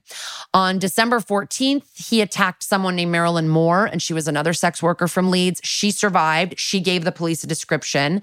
Then the tire tracks at her attack matched. Uh, her description looked like Sutcliffe. So she gave an accurate description. Like in the end, she gave a great description. And so had other survivors. And she provided a good description of his car, which had been seen in red light districts. So it's like they have a look of this guy. I have to say, when you look at him, he's bearded, kind of not a nondescript. Like I'm sure a lot of guys look like him. So then in January of 1978 is when they stopped the $5 bill investigation. And that same month, he killed a 21 year old named Yvonne Pearson, who was another sex worker in Bradford, bludgeoned her with the ball peen hammer, jumped on her chest before stuffing horsehair in her mouth from a discarded sofa that was near where he killed her. And then he hid her body under the sofa. Just like wild, pointless things to do. 10 days later, he killed Helen Rytka, an 18 year old sex worker. This is not. I know it's crazy. There's so many murders. so many. And like sometimes he's doing it a week apart and sometimes he's waiting three months. It's like you don't know what, or maybe we're not connecting some of the cases. I'll get I into that a little I bit later. Know anything about this guy? He's like a madman. Yeah. So killed Helen Rytka, 18. Three months later, he killed Vera Millward. She was a 40-year-old sex worker who um, was was actually quite sick. She was frail and sickly. She only had one lung. She had chronic, chronic stomach pains. And she went to go meet a regular client of hers who never showed up. And that's when Sutcliffe picked her up. And she was married to a Jamaican man and like that would be in like that would be stuff that they would like sort of use against her in the press and stuff. Like they would talk about that in like a way that made it seem like oh she was in an interracial marriage like crazy. So uh, again, he takes the rest of 1978 off after that May murder, it looks like. And then it's almost a year actually, because in April of 79, he kills Josephine Whitaker, who is a 19 year old building society clerk, which I tried to look it up. And I think it's, it's kind of somebody who works in a financial office. And he attacked her um, as she was walking home. And she was not a sex worker. So it's like, it's really not fitting the MO that he hates sex workers. He just hates women, like he wants to murder. So, it was speculated that because they were monitoring the red light districts so heavy in these cities that now he was moving out of them. And that's why he killed this woman because she was just like walking home and like he didn't want to get caught in the red light district. So um they had forensics to work off of in this case of Josephine Whitaker, but the police got distracted. And here's what they got distracted with they received a taped message, allegedly from the Yorkshire Ripper, that was specifically trolling the assistant chief constable, George Oldfield, in the West Yorkshire Police Department, who was leading the investigation. And the tape is a man going, I'm Jack. I see you're having no luck catching me. I have the greatest respect for you, George, but Lord, you're no nearer to catching me now than you four years ago when I started. So, based on this message, the police began searching for a man with a Wearside accent. This man has a Wearside accent, which is another type of place in England, and the media are calling him Wearside Jack. This ended up being a total hoax, okay? This loser sent two letters to the police and to the Daily Mirror in 1978, like bragging about his crimes and signing them Jack the Ripper. And then he um, he also claimed responsibility for this woman, Joan Harrison, that it, it turned out later was completely another person that did that murder. And then in 2005, they got him because they tested the envelopes from the letters when they finally had DNA. They tested these envelopes and tracked them to this guy named Samuel John Samuel Humble, who was an unemployed alcoholic. He was charged for attempting to pervert the course of justice. He was convicted and sent to eight years in prison, and he died in 2019 anyway, a hoax. But the police got all wrapped up in this hoax. And, and it's like it you had time. victims telling you it was the Yorkshire Yeah. accent, and it's like one random man calls and you throw it all Yeah, away. exactly. September 1st of 1979, the Ripper murders 20-year-old Barbara Leach, who's a Bradford University student, and this was his 16th attack, but this is another woman who's not a sex worker. So the public is again shocked and they like are much more giving a shit a lot more. So there was like an extensive publicity campaign that involved the Wearside accent, which we know was a false lead. And even in um, 1979, Sutcliffe was interviewed twice. So they they keep interviewing him. He keeps popping up, despite several forensic clues and being on the list of the 300 names in connection with the five uh, pound note. He was still not a top suspect. In April of 1980, he got arrested for drunk driving, and while awaiting trial, he killed two more women. The first was a 47 year old named Marguerite Walls um, on August 20th of 1980, and the second was a 20 year old named Jacqueline Hill, another student at the Leeds University, in November of 1980. In between these two murders, he attacked three other women who survived. Um, Upadhya Bandara in, in Leeds, Maureen Lee, known as Mo, she's in the documentary talking about her experience, and 16 year old Teresa Sykes were all attacked, but all three of these women survived. On November 25th, Trevor Birdsall, who is a they they say an associate of Sutcliffe. They're not calling him a friend. I don't really know how he's related to Sutcliffe, but he's the guy who had driven the car when he first assaulted the woman with the rock and the sock. He was like an unsuspecting getaway driver. He didn't know that he had just done this crime and he was like, "Let's go." And he drove the car. In 19 in November of 1980, this guy reported Peter to the police as a suspect. So Two months later, January of, or less than two months later, in January of 81, he gets stopped by the police. He's got a 24 year old sex worker in the car with him named Olivia Reivers, and they find that he's got fake plates. So he's arrested. He's questioned in relation to the Yorkshire Ripper case as he's matched many of the physical characteristics. And the next day, the police um, return to the scene of the arrest. This is wild. They they return to the scene of the arrest and they find a knife, a hammer, and a rope that he had quickly thrown out when he had slipped away from the police telling them he was quote unquote bursting for a pee. So he's getting arrested with the sex worker in the car. He's like, Can I go to the bathroom really quick and go piss? And he quickly tosses a bunch of his murder weapons. So they find them back at the original site of the arrest. Then they also found a knife in the toilet tank at the police station when he was allowed to use the toilet at the police station. So this guy's hiding his weapons I all over the wonder how they knew to look in there. I don't know. Great question. Maybe they just found the knife. They were like, it was probably this guy. Um, but the police got a search warrant for his home, brought his wife in for questioning. This is maybe the weirdest thing I've ever read about a serial killer. When he was stripped down at the jail, he was wearing a v neck long sleeve top upside down. So he's wearing it with his legs in the sleeves and his dick just dangling out through the fucking neck hole. The weirdest thing I've ever heard, but supposedly it was so he, like, you know how some of those big sweaters and stuff have like pads on the elbows? I think that he was doing it so that the pads would be on his knees for when he like knelt down next to his victims. That's what they speculated. Just dick hanging out of a v neck neck hole. You might have to drop listeners. Can you draw a picture because I'm having a hard time even. It's funny. this. Robert Dean actually does a joke about this, about like putting a t-shirt on upside down and like having his dick hanging out. Oh no, I see it's it. like I putting it, it. up, you know what I mean? Yeah, like putting your legs into the armholes. And what a freak. I mean, well, yeah. what's going on? yeah. So, after two days of intensive questioning, Sutcliffe just suddenly confessed that he's the Ripper. Like, over the next day, he calmly describes all of his attacks in detail. He knows everything. He knows how he did it, where he left them, what their names are. Like, he knows everything, every detail. And he claimed that God had told him to murder the women. And he says, quote, the women I killed were filth, bastard prostitutes who were littering the streets. I was just cleaning up the place a bit. But it's like, you killed plenty of people that were not sex workers. He did deny that he killed Joan Harrison, who the hoax guy had taken credit for, and DNA actually linked that to another guy. So everyone was obsessed with this man when they caught him. They're obsessed with his life story. What caused this? What happened? His parents are clueless. Like he could have done, like they- could not believe he could have done something like this. They said he's the last person you would suspect. They said he was a kind and timid child, and they were kind back to him. He grew up in a world, but then in the third episode, you really get a lot of great perspective from the women that were working on this case, like female journalists. And it's like really, really interesting. I really like recommend this uh, four part series on Netflix. And she's like, no, it's very easy to see how this happened. He grew up in a world where contempt and dislike of women were commonplace. His dad beat his mom, and people would call him a mama's boy and a sissy. So he connected everything about women and femininity with weakness. So then as a man, he switches over to violence as his way to like prove that he's a man.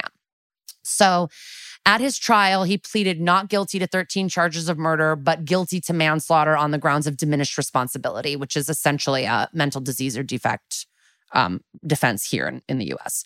And the basis of his defense was that he claimed to be the tool of God's will. And uh, he said he heard voices that ordered him to kill prostitutes while working as a gravedigger.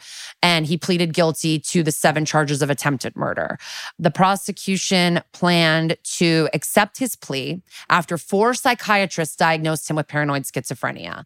The judge, Justice Sir Leslie Boreham, wanted a full explanation of why they were entering this plea and why he should accept this plea. And after a long conference with the prosecutors, he rejected the diminished responsibility plea and expert and all the expert testimonies of the psychiatrists. He was just like, I don't care. I'm throwing it out. I think it's wrong. And he insisted that the case be dealt with by a jury. So the trial was set for May 5th of 1981. It lasted two weeks. And despite his efforts, the, the efforts of his lawyer, he was found guilty of murder on all the counts and was sentenced to 20 concurrent sentences of life imprisonment. The jury rejected the evidence of the four psychiatrists that Sutcliffe had paranoid schizophrenia. And they also heard testimony from a prison guard who said he heard Sutcliffe tell his wife that if he convinced people he was crazy, he would get 10 years, quote unquote, in a loony bin.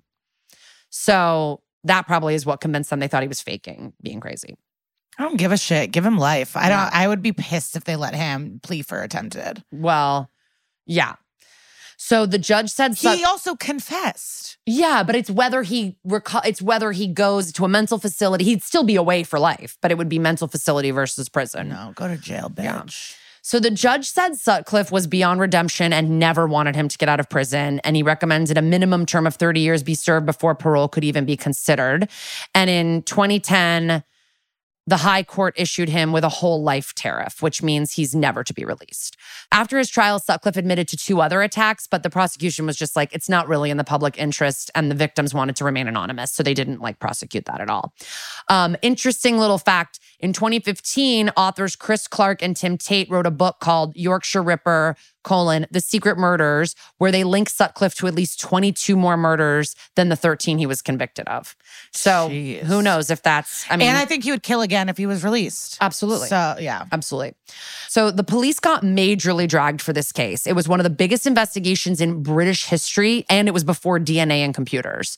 It was 150 cops, 11,000 interviews. Like so many people were involved in this case, and the cops were honestly just fucking things up left and right. So one of the big things was it was such a huge case, no computers, everything was manual, everything, all the evidence, all the interviews, everything was written on note cards. And it was this massive system with such a huge case and so many interviews that like it was just really hard to connect things on a bunch of fucking loose note cards. Sutcliffe was interviewed nine times over the course of the investigation before they found out that it was him. Like nine times. Every time he must have been like, this is it. And he just got away with it, kept getting away with it. And the guy who turned him in finally, what was, do you know the spot? Like, what made him finally be like, this I wonder if it? he told him something or he saw something weird at his house or something like the hammer. Like, I don't know. Who Yeah. knows? Who knows? Um, but during one of his interviews, officers showed him a picture of the Ripper's boot print near the body. And the officer failed to notice that he was wearing the exact boots in question at the time of the interview. Like, isn't that so SVU? Even um, even he was surprised it took so long to catch him. He says, quote, it was just a miracle they didn't apprehend me earlier. They had all the facts. So wild.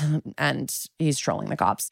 So in the third episode of this show, The Ripper, you really start to see how women were fighting back against like the misogyny of the time. Not only just like what was happening in the press talking about sex workers and stuff, but just the way that people were using the Ripper as like a way to like suppress women and keep them like scared and pliable. Um, like men would be like, "Oh, you don't want to go home with me? What do you think I'm the Ripper?" And it was just like a way to keep women like terrified all the time. And women were like, "Fuck this, we're fighting back." It's like the late '70s, you know, like feminism is uh, well underway and women were just like we're not doing this. And so many female journalists did a lot of legwork and um, realized that like it might have been a forced narrative about the sex workers. Um, they and that they kind of realized that this might be a forced narrative from the cops about the sex workers. Like why didn't they connect the first three attacks to the murder? Those women had information. They had all survived and um, like the accent thing, which was crazy, was that the police also kept saying he had a Geordie accent. There was another time before the Wearside accent de- accent debacle where they told them if this person doesn't have a Geordie accent, forget him. So tons of suspects were just like getting dis like getting uh, excluded because of an accent that is not the accent that this guy even fucking had. They also ignored a very accurate description that I said Marcella Claxton. I do want to say my friend Alex in the UK, she's she has a Geordie accent. Oh, she does. They're really fun. Yeah, she's a Geordie and Because I know they have Geordie Shore. So I've known her now since like 2012, let's say. And there are times where we'll be talking and she'll be like, You don't know what I'm saying, do you? like, it is a wild accent. I've gotten to know this person. They'll send me voice notes. We can listen to one on the car Oh, later. I would love to. And it's like, it's wacky. it's a really wacky. I love that. I hope she comes to LA soon.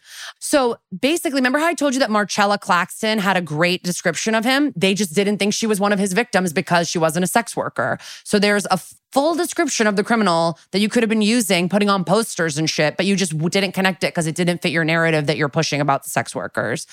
So the end of Sutcliffe's life is that he went to prison in May of 81 and in, he was he was attacked pretty brutally like two or three times in prison by other uh, inmates. And then he was eventually in 84 sent to broadmoor hospital which is a well-known mental hospital in the uk and um, that was under uh, the mental health act of 1983 so i guess they finally acknowledged that he had um, mental health issues and then he was attacked at least three times there by other inmates and he died from covid honestly i mean it might have been from something else but he went to the hospital with covid he had a ton of underlying health problems and he did die in november of 2020 so that is that on the yorkshire ripper um not exactly believe- dropping pray, prayer cards but he was saying god was telling him to do it you know There and was he a fetus up. moment. Yeah. Yeah. I just can't believe I didn't. I just oh Jack the. I thought it was like interchangeable. I also thought this was old timey. That's because I Jack the re- Ripper is. Yeah, Yeah. I didn't realize this was the seventies. Oh, they, they, the UK in England loves to talk about rippers. They have so many rippers. There's like all different rippers. I think it's Oh, 'cause because they're- Jack the Ripper, and they all just like call them. I think anyone that does like slashing with a knife is a ripper. But yeah, it's a, it's. I really recommend this. Net. I have other sources that I use too, but like I watched this Netflix thing, all four episodes, and it's really, really, uh, four hours well spent if you're into um, true crime, of course. But we've got a really fun interview coming up with you guys. So oh yeah, you'll be excited. don't go anywhere.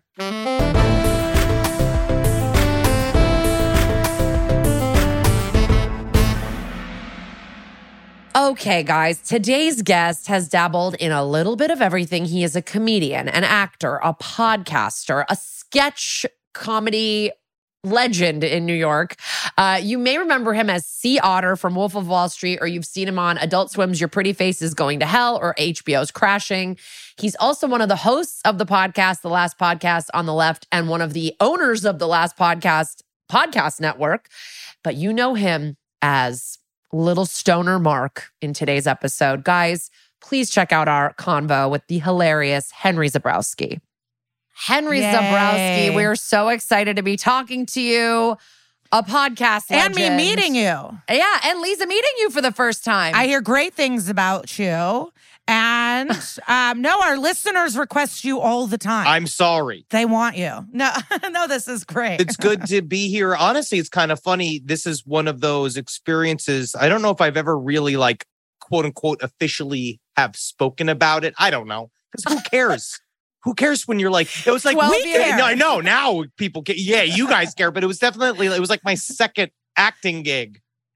Was I know this. it's like you you are booked and blessed. You have a lot of credits on IMDb. You got to scroll all the way down and you see Henry. What you know? I remember Well, when they you were on retconned this.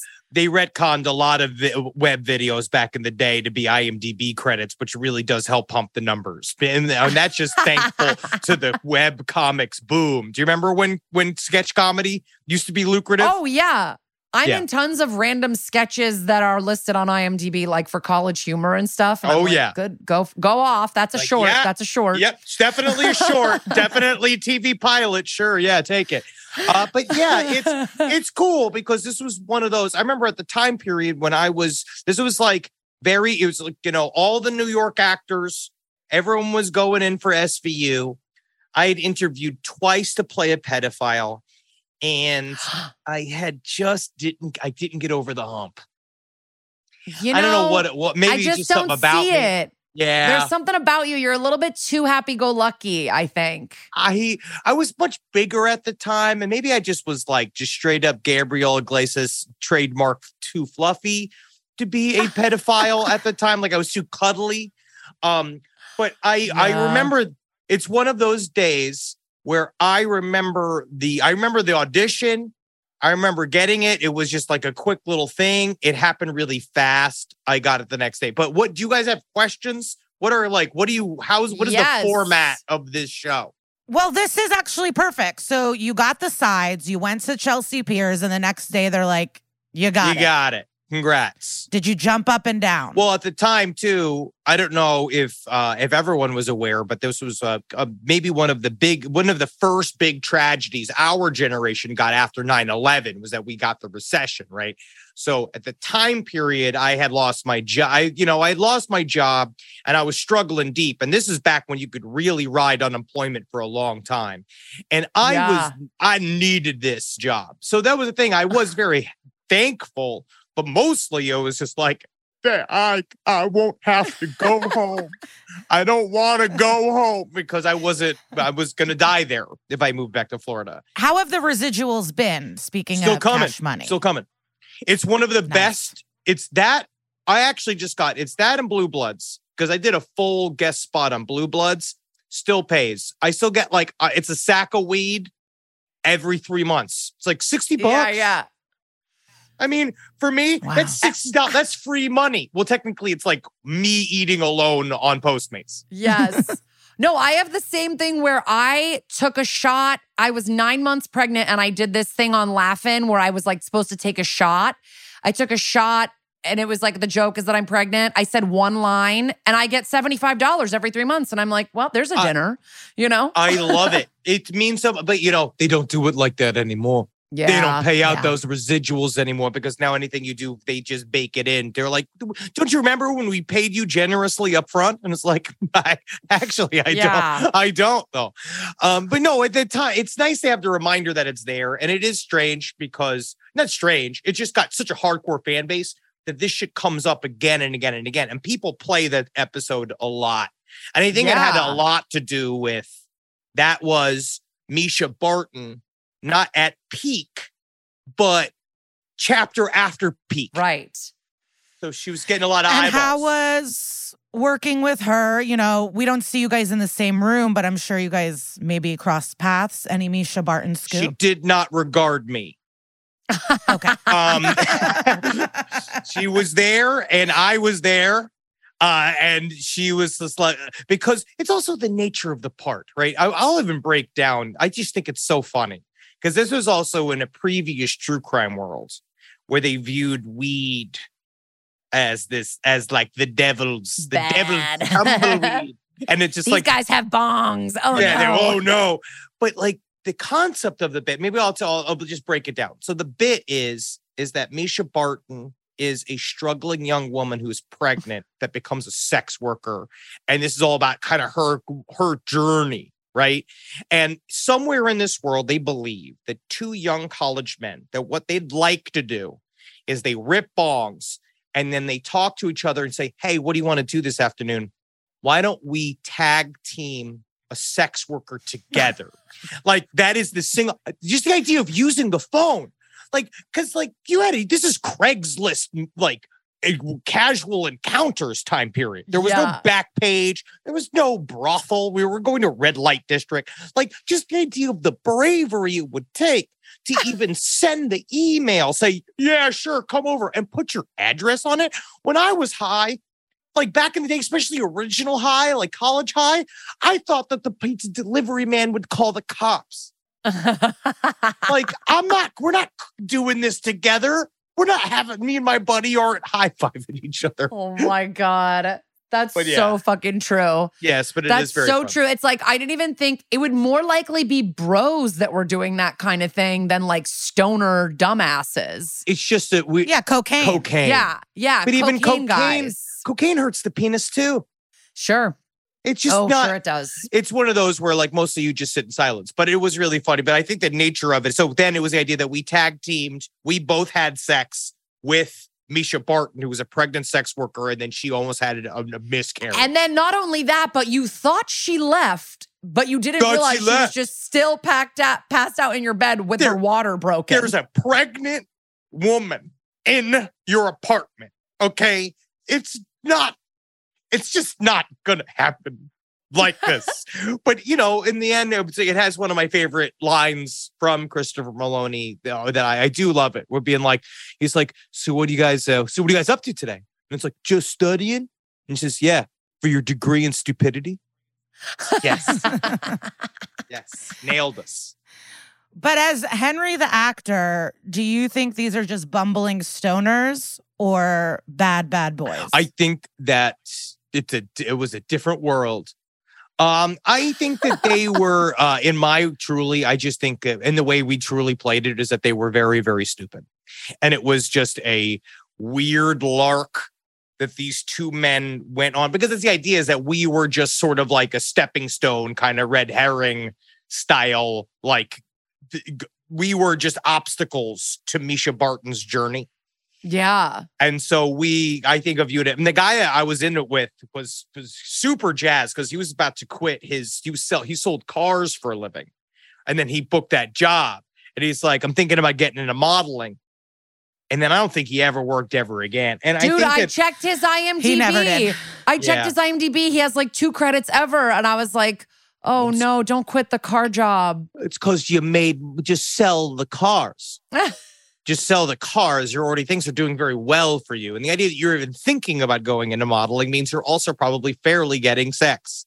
or you think you think that's a thing. Also, with the idea of transitioning to modeling is a very funny idea. Well, speaking, so you know, you're obviously with your podcast, like you guys research fucked up shit, horrible stuff, Yes. weird stuff. We um on this podcast co- talk about like being haunted. Are there things that you've researched that haunt you or um and uh, have ruined your brain? You know, there are things that I mean, you'd say there are are there specific things? Not as much anymore. Like when we do the alien episodes, I do tend to have nightmares. I'll have abduction dreams and they really freak me out. You can ask Jared Oh. about that because also Jared recently, if you could tell him, I he gave me a bunch of UFO documentaries and we were hanging out in Vancouver one time and I've been going through them and they're actually really great. So I'm gonna rip them and send them to him as well. He'll love it. All right. Um, he's gonna love it. Um, but I can't I- wait. Uh, uh, he can't wait. Uh, but, but then you know, like then I say like, oh, it doesn't really affect me. But then you know, um, I have cameras all over my house. I wake up in the night. Uh, I literally this is a habitual behavior I have where I wake up in the middle of the night and I check all the doors and locks in my home. I look out the windows. I I I look. I I do a lot of that. Um, I live a high Yeah. paranoia lifestyle. Um, and that's really uh maybe I I feel like that these two, my life and that behavior, are probably connected to each other. yeah. But I don't know. It, we just because then you know I have really bad uh, insomnia. Like I can go up to three weeks at a time no sleep. Like literally maybe forty five minutes of sleep at night. And then I talk to my therapist, which is really hilarious. Like trying to get to the bottom of it. And the first question they always ask is like, "What media do you consume?" And it's just like nothing, literally nothing but absolute mayhem. I know. And then sometimes you're just like, why do I feel a little bit down? Like, what's up with me today? And it's like, oh, I've just been researching child rape all day. That's all it. day. That's it. And then like, you know, because Natalie, um, my wife Natalie has a show about missing women on uh on the last podcast network, uh, someplace underneath. And it's like the same. So on one end of the house, it's all just been like, when they found her, the only thing left was her heel bone. And then like cut to inside of here where it's just like knee deep into like MK Ultra or something in this house. And then you wonder why Wendy had our dog has stomach issues. It's just she can feel Wendy is tension in her home. processing all of this information Yes, in one go. And she's just like, or "I'm not seven pounds." processing it. But is there ever like, has there ever been like a true crime that you covered that like really blew your mind? Like I, we just covered the one that um Abducted in Plain Sight is based on, and we were Yes. just like, what the fuck? Like, have you had ones like ruined- that? I ruined the sanctity of my marriage. Yeah. man, that guy, he got got, dude. He had sex with the whole family, man. That's crazy. Yeah. Oh, he's crazy. That's that's my reaction to be like, you crazy, man. Um, the last time I really had one, it's kind of funny because the last podcast, I think it's about details that come up that are very specific and strange that like stick with me. Where like Mhm. we did this long story, we did a coverage of the Yorkshire Ripper, uh, Peter Sutcliffe. Oh, we just was- did it. Oh, wait, we did it for this. Oh, you did? Great. This episode. He's everywhere. This episode He's is on fire right now. Yeah. His IMDb huge. number must be shooting. He must be His incredible star coverage. meter. it's crazy. Um, but he um one detail that they live, laid out because the thing about we we criticize true crime media media because they do two things. They both make it highly like sinister and make them sound like villains, right? Like they do this thing, they make them sound like boogeymans that you, you can never see coming because they want to make the audience afraid and feel that like they're stakes, right? But then on the other hand, they leave out many, many details of the crime for what they believe to be the quote unquote safety of their audience, I think, or they think that people can't handle it. But the problem is, is that without going into true detail, like you really just don't know what happened. You just know the media representation of the thing, but you don't know actually the events that took place. And one thing about the Yorkshire Ripper that was in never, and none of the true crime coverage was that he used to do this thing where he used to wear a sweater as pants so that he could We have talked about it. quick access to his penis. We talked about this. He would wear a sweater as pants, also Yes. so that when he kneeled down next to his victims, his knees would be on like the elbow pads. and Is what they support said? him. Yes, yes, he's a very bad. It's you know, but these are the things that stick with me. It's the But that's little like qualities. Well, yeah, when you said heel bone, like that made me laugh, like a heel bone. Yes, it's this. Really? Well, it's about it's it's the specifics. It's like, and then with last podcast and left, that's why we go super exhaustive because we believe that the humor is in all of the human stuff. It's all in that. It's like because in the end, they're not monsters. They're just they are fucked up people. And so, and they come from some place. And so that's how it's kind of like, you know, as true crime ghouls, it's more like, how did they, why are they like that? But I'm normal, even though we all kind of start in the same fucked up place in America. But I wanted to say sometimes all of this knowledge does help because I thought someone was unco- like shady and I didn't like it. And I asked someone to stay with me and then they pulled out a knife on him. And I was like, I got out of there. You know, so sometimes you're right. I think following your gut is the most instinctual thing on the face of the planet because all you're, all you are, if you're wrong, all you are is awkward. And then you Yeah. just move on. You just move on to the next time. And uh, what I also come, I, what's nice about almost getting to 40 is truly understanding that nobody gives a single fuck what you're doing over there. They just don't even, they're not even thinking about you. They're just thinking about themselves. They're just, everybody's wrapped Yeah. up into their own bullshit. So, in the end, I also learned the more I'm awkward and strange to people, then you get labeled eccentric. And then you get a lot of, a lot of, you know, social grace. People give you a lot of room. yeah. Oh, that Henry. That Henry. He's just got problems. That old Looney Tune. Yeah. um. uh, wait, I wanted to ask you. I wanted to ask you because when I first texted you about doing this podcast, you wrote, "Yes, I can't wait to tell you about working with Christopher Mellons," and I didn't know if that was a typo or Oh. if that's what you call him. Mr. Melons. Um, again, we didn't have um, we didn't have a lot of conversations, but at the time, he was working on this one man show. I forgot what it was called. He was doing this show on Broadway or off Broadway, where it was a one man show, and he play was playing like an Iraq War veteran. I might be wrong, but I it was something like that. He was playing a military. He was playing a military guy, and so the whole time he was just talking about a soldier's life, what what, what these guys went through in Iraq, all this kind of shit. But doing, I, I, the audience can't see it, but I'll show you. It's this deep lunge move where he used to, he was standing in front of me. Oh yeah. and he was They know exactly big- what they know exactly what you're doing because there's Yeah. a lot of photographic evidence of that. Yes, he's He's lunging everybody. He's doing the lunge, right? And because honestly, he is set up on his behind. All right. his butt is like sculpted. And you can see through, and you know it's sculpted because you can see through khakis. And if you have a through like cop khakis. yeah, if you can see butt through khakis, you are you got you- you're crack a lacking. That's the old term, from what I've heard. And he is, uh, but he is like that. But that was that was all the whole time. So, but the thing was, again, there was such a system that it needed to be an eight-hour day. Like that's like what they do. So it, Yeah. this was back in the day when they used to have the they used to have a giant. Maybe they still do. Do they still have the giant compound in Jersey? I think so. I I, think they still tape some stuff out there. That's apparently where all like the jail and interrogation Yes. stuff happens. That's where the courtroom is. And so we Yeah. went all the way out there. They had built the set on the compounds. And that's where we I had went out there. But man, it's fucking nuts. It's just like they they are cycling through because they'll shoot an episode in three days. Like at the time too, when they were real well-oiled machines. So you do not have a lot of time. You had I had two takes. It had to be done. And you just did it. All of the New York shows were like that back in the day where they were very, it was very frightening. And I don't, Yeah. I didn't know understand what acting, like, I don't know how acting gets done in that spot unless you are when you're Christopher Mellons or, um, oh, shoot, uh, uh, Mar- uh, Mariska, who is wonderful, who also brilliant person, obviously very sweet. She was very, very nice, but she was a, she was running that set. yeah. and did Meloni, aka Melons, try to like get that power from her, or he allow like He was doing his own knows thing. Mariska's in charge? Mariska's in charge. He went off and he was literally just stretching.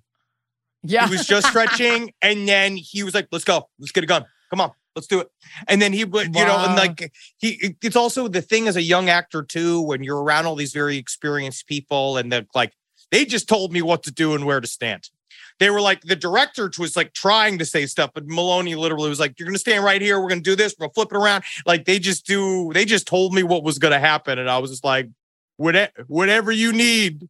No, this is so funny because like you you're saying it was really fast and it was like your second thing you ever did, but you remember it really well. Like you Well, it meant remember a lot of stuff from it. it meant a lot to me. Like it really, Yeah. like it was because it was a big deal, and I really, for especially at the time, because like I was told at the time, I was like, oh, "This now you're a New York actor."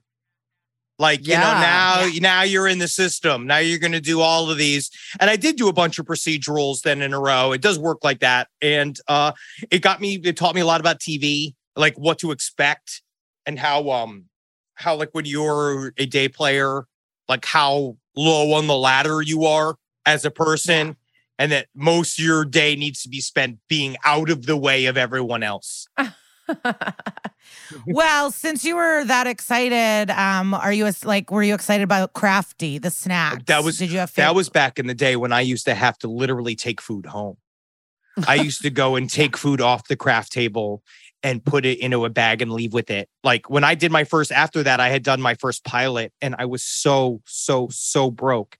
Uh, my manager had to pay my SAG fees. Like he did it for me, um, which was actually incredibly sweet. 'Cause, well, Also, I booked work. Ken? Yes. Ken? yeah, he paid for my SAG fee because, but again, a check was coming. Yeah, yeah, so it's yeah. easy to yeah. do. It's easy to do when he could just take it out of the thing, right? But Yeah. I was on set, like, and they're all like, we're going to go out to this fancy bar in Midtown. And I was just like, lie and be like, I got a show tonight.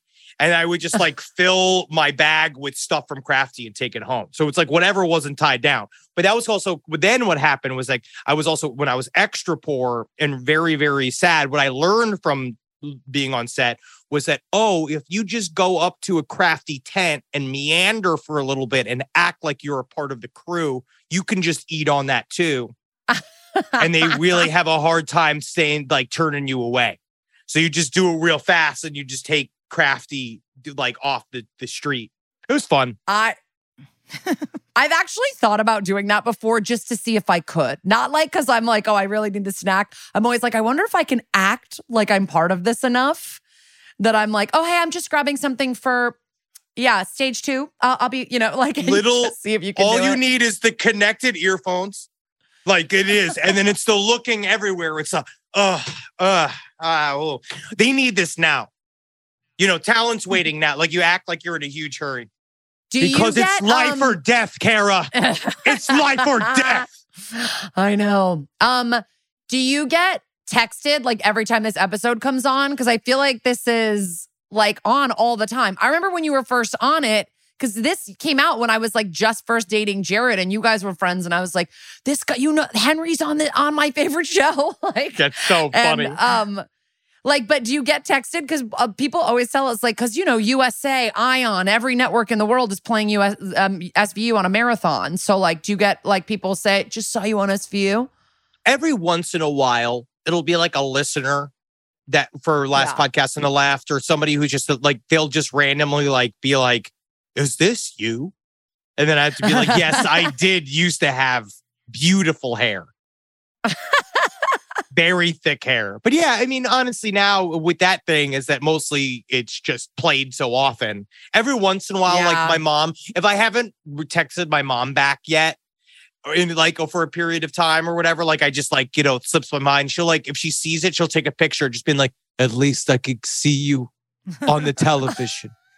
Just being like, Jesus Christ. God, parents are so fucking desperate. It's ridiculous. They're so desperate. It's just like I'm Do you watch yourself? I hate me. Okay. Um, so no, I try not to as much as humanly possible. I try to avoid me. So I have kind of a fun game moment. It's not about SVU, but I saw you were on I Love the 2000s. Yeah, that was yeah. And I'm wondering if there was an I Love the 2020s and our life is kind of um, weird now, but is there anything you think you'd include or want to include or something you really love about the 2010s to the 2020s to present that you would be like, oh, this will be talked about? Oh God. This is a lot. No pressure. No. aside God. from aside from your role on SVU, that would go in the time capsule of the aughts. Of If, the if, if you want to be, uh, I'll choose a completely neutral thing, which I do think is one of the only good things that did come out of this time period was the rise of the seamless app and its like. I love that answer. I want to say thank you.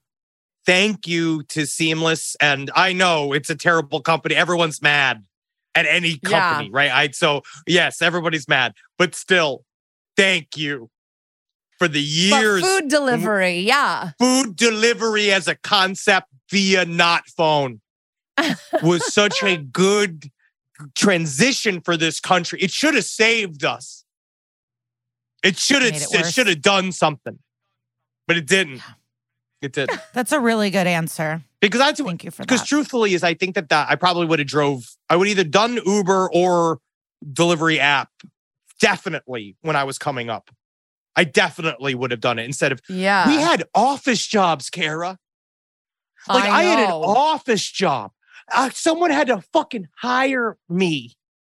And then I think about that all the time because now I hire people. I do, right? I hire people for the network. And now I know. I used to be so proud to go and be like, and guess what? I'm also a comedian. And now I know you never hire a comedian ever to do any job that's not be a waiter, right? They can't handle it. They're not there. They're not emotionally there. Yeah. You know, or a Oh. receptionist. or receptionist. Or That's a that's, a one. great one. That's a great one. Because again, you can get because the one thing that was nice about the office job back in the day, because we did sketch comedy, thousands of dollars of copies. I Oh mean, yes. thousands of dollars, like all of the office supplies. We had highlighters. We had Binders, post binders. Yeah. Oh yeah. Oh yeah, yeah. I remember when we first did the Fringe in New York, and it was like I was printing out full, like long sheet posters, just like then people showing up, just being like, "Why there's no color ink in this anymore?" And be like, "I don't know. I don't know." Ugh, and I'm married to such a um office supply thievery um pussy. Like he won't do it. And like when he was working at Corden, I'd be like, "We need paper. Mm-hmm. Can you just grab some at Corden?" And he'd be like, "I'm not going to do that." And I'd be like, "What? This What is you your gonna do? office job. Bring us some supplies." This is your family. This is your family. You choosing James You need to Corden's provide budget for us. over my family. This is your family. All right. What if this was World War Three? oh my Right? gosh. so Henry. silly. I'm being serious. We've had so many people write to us, be like, "You've got to have Henry on," and it's like, "You're great in this episode," but it's not like you're. They don't write and say, "Get Mischa Barton." They write and say, "Get Henry Zebrowski for this episode." We have. Mischa I think we have a lot of crossover. Is she easy to talk to? Like, do you think you could get? Could you get Mischa Barton? You should. You should. I don't get think we Mischa tried. We no, we didn't try. We went for you. We went for you. We didn't try for her. Also, Hey, I'm we right talk here. in the This has also been very uh, unique and fun, and you have a lot to say. You're, uh, it's Yeah. like um, a gr- you. I've I've been entertained, I- and that's exciting. All I do is talk all day long. Well, also we Honey, kind of yeah. talk shit about how she's not that good in the episode, so it would have been weird to have her on. we would have had bad to cut that out. She's she's thing bad is- in the episode. She's acting for two, first of all. all right, because she is fake pregnant. And she just was, oh God, just the, oh, she must not have been happy. I don't know. well, I think she thought she was going to be a bigger star. Maybe this was like she thought it was beneath her because she was a teen icon. Like yeah. I have no idea, but she bombed. Yeah. She couldn't fall. Like she wasn't great at it. And then it seems like by her body language, she was a con. She, she just was in, she was indifferent. Mm. to- yeah, she was probably uh, like, let's get this over with. Yeah. Believe me, I understand because, but there was also a part of me was been like, this is a big deal for me. Like I wanted to be like, huh, I'm very excited about our work together today because I didn't know who she was. I know, but we've talked to Oscar winners who are excited to be on it. So it's also like being cynical. I'm I'm just against cynicism. Me and too. I think you should enjoy everything. And so to me, it's like that's disappointing, but it shows in her performance that she didn't care. No, I remember I was in the first season of Girls, and I remember like, man, Adam Driver was like, it's like we need to rehearse. And so it's like I went ahead to go with him and hang out with him. Like he really gave a shit and he was just there. It was really weird. Now he's like a superstar, obviously, but it's the thing at the time period. You don't know. Wait, Yeah. that's one of my favorite shows. Um, what? Who were you in season one? I was the fat dude that did the improvised play with Adam Driver that was adding oh adding the humor to it. Oh my god! Cool. Very dumb. That's so. it was fun. I love to do it, but it, it shows the difference. Where like Mischa Barton didn't want to be involved, and then all you have to look at this other show where it was like they were all working very, very hard. Yeah. Well, and Yeah. it sho- I mean, it kind of shows with what she's up to now. Not to talk too much shit, but you know, Whoa, um, we are. This is the most shit we've ever talked outside of like a murderer rapist. yeah. I, you know what? We're really dragging her. I'm also not including myself in it because she was neutral to me, and I barely understand who she is as a person. Yeah, no, and I'm not. I'm a fan of her other stuff. Any tidbits? I know you weren't in, in with Ice T. Did you see him walk around? No. Was there We were- a Coco sighting? No, no, Any, no, no. We um, were very much so separated. He wasn't there. Okay. They, I think they really do. It's like they have Chris and and they have like those days, and then they have his days, and then they separate Yeah. all the schedules. Um, because you really are just banging them out. Uh, and they just do it. They block shoot it. It's just boom, boom, boom, boom, boom. So I didn't see him. Yeah, Um, but again, you know, I will say Chris Meloni and Mariska, they took their times to like say hello. I know it sounds like that's ridiculous, but in terms of doing day playing, like they spoke to us as if we had blood in us, which was very nice. You know what I mean? Like they, we weren't house plants. So that was very, very nice. yeah. Uh, we we hear that a lot, That's- like that they make it they make it nice for the people that are coming in, even though like some people are just there for a day or two. They Um, obviously loved the show. Like it's like one of those things Yeah. where they were very invested. So obviously, besides your hit podcast, Last Podcast on the Left, your podcast network, the Last Podcast Network. What are, do you have anything coming up that you want people to our listeners to check out or anything like that? This You is know, if it we have some crossover, but this might be a new audience that's just meeting Henry Zebrowski. So what should they check out? They're gonna fall in love. Get ready for compliments. I I need them.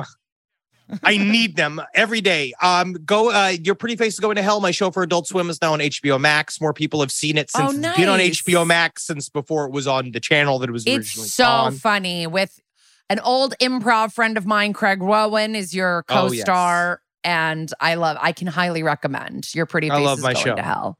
I deeply Yeah. miss my show. Um, and then I uh blah, blah, blah, last comic book on the left. I'm currently selling an anthology comic book that me and Marcus edited. Uh, and we are it's it's awesome. Uh, it's called Last Comic Book on the Left.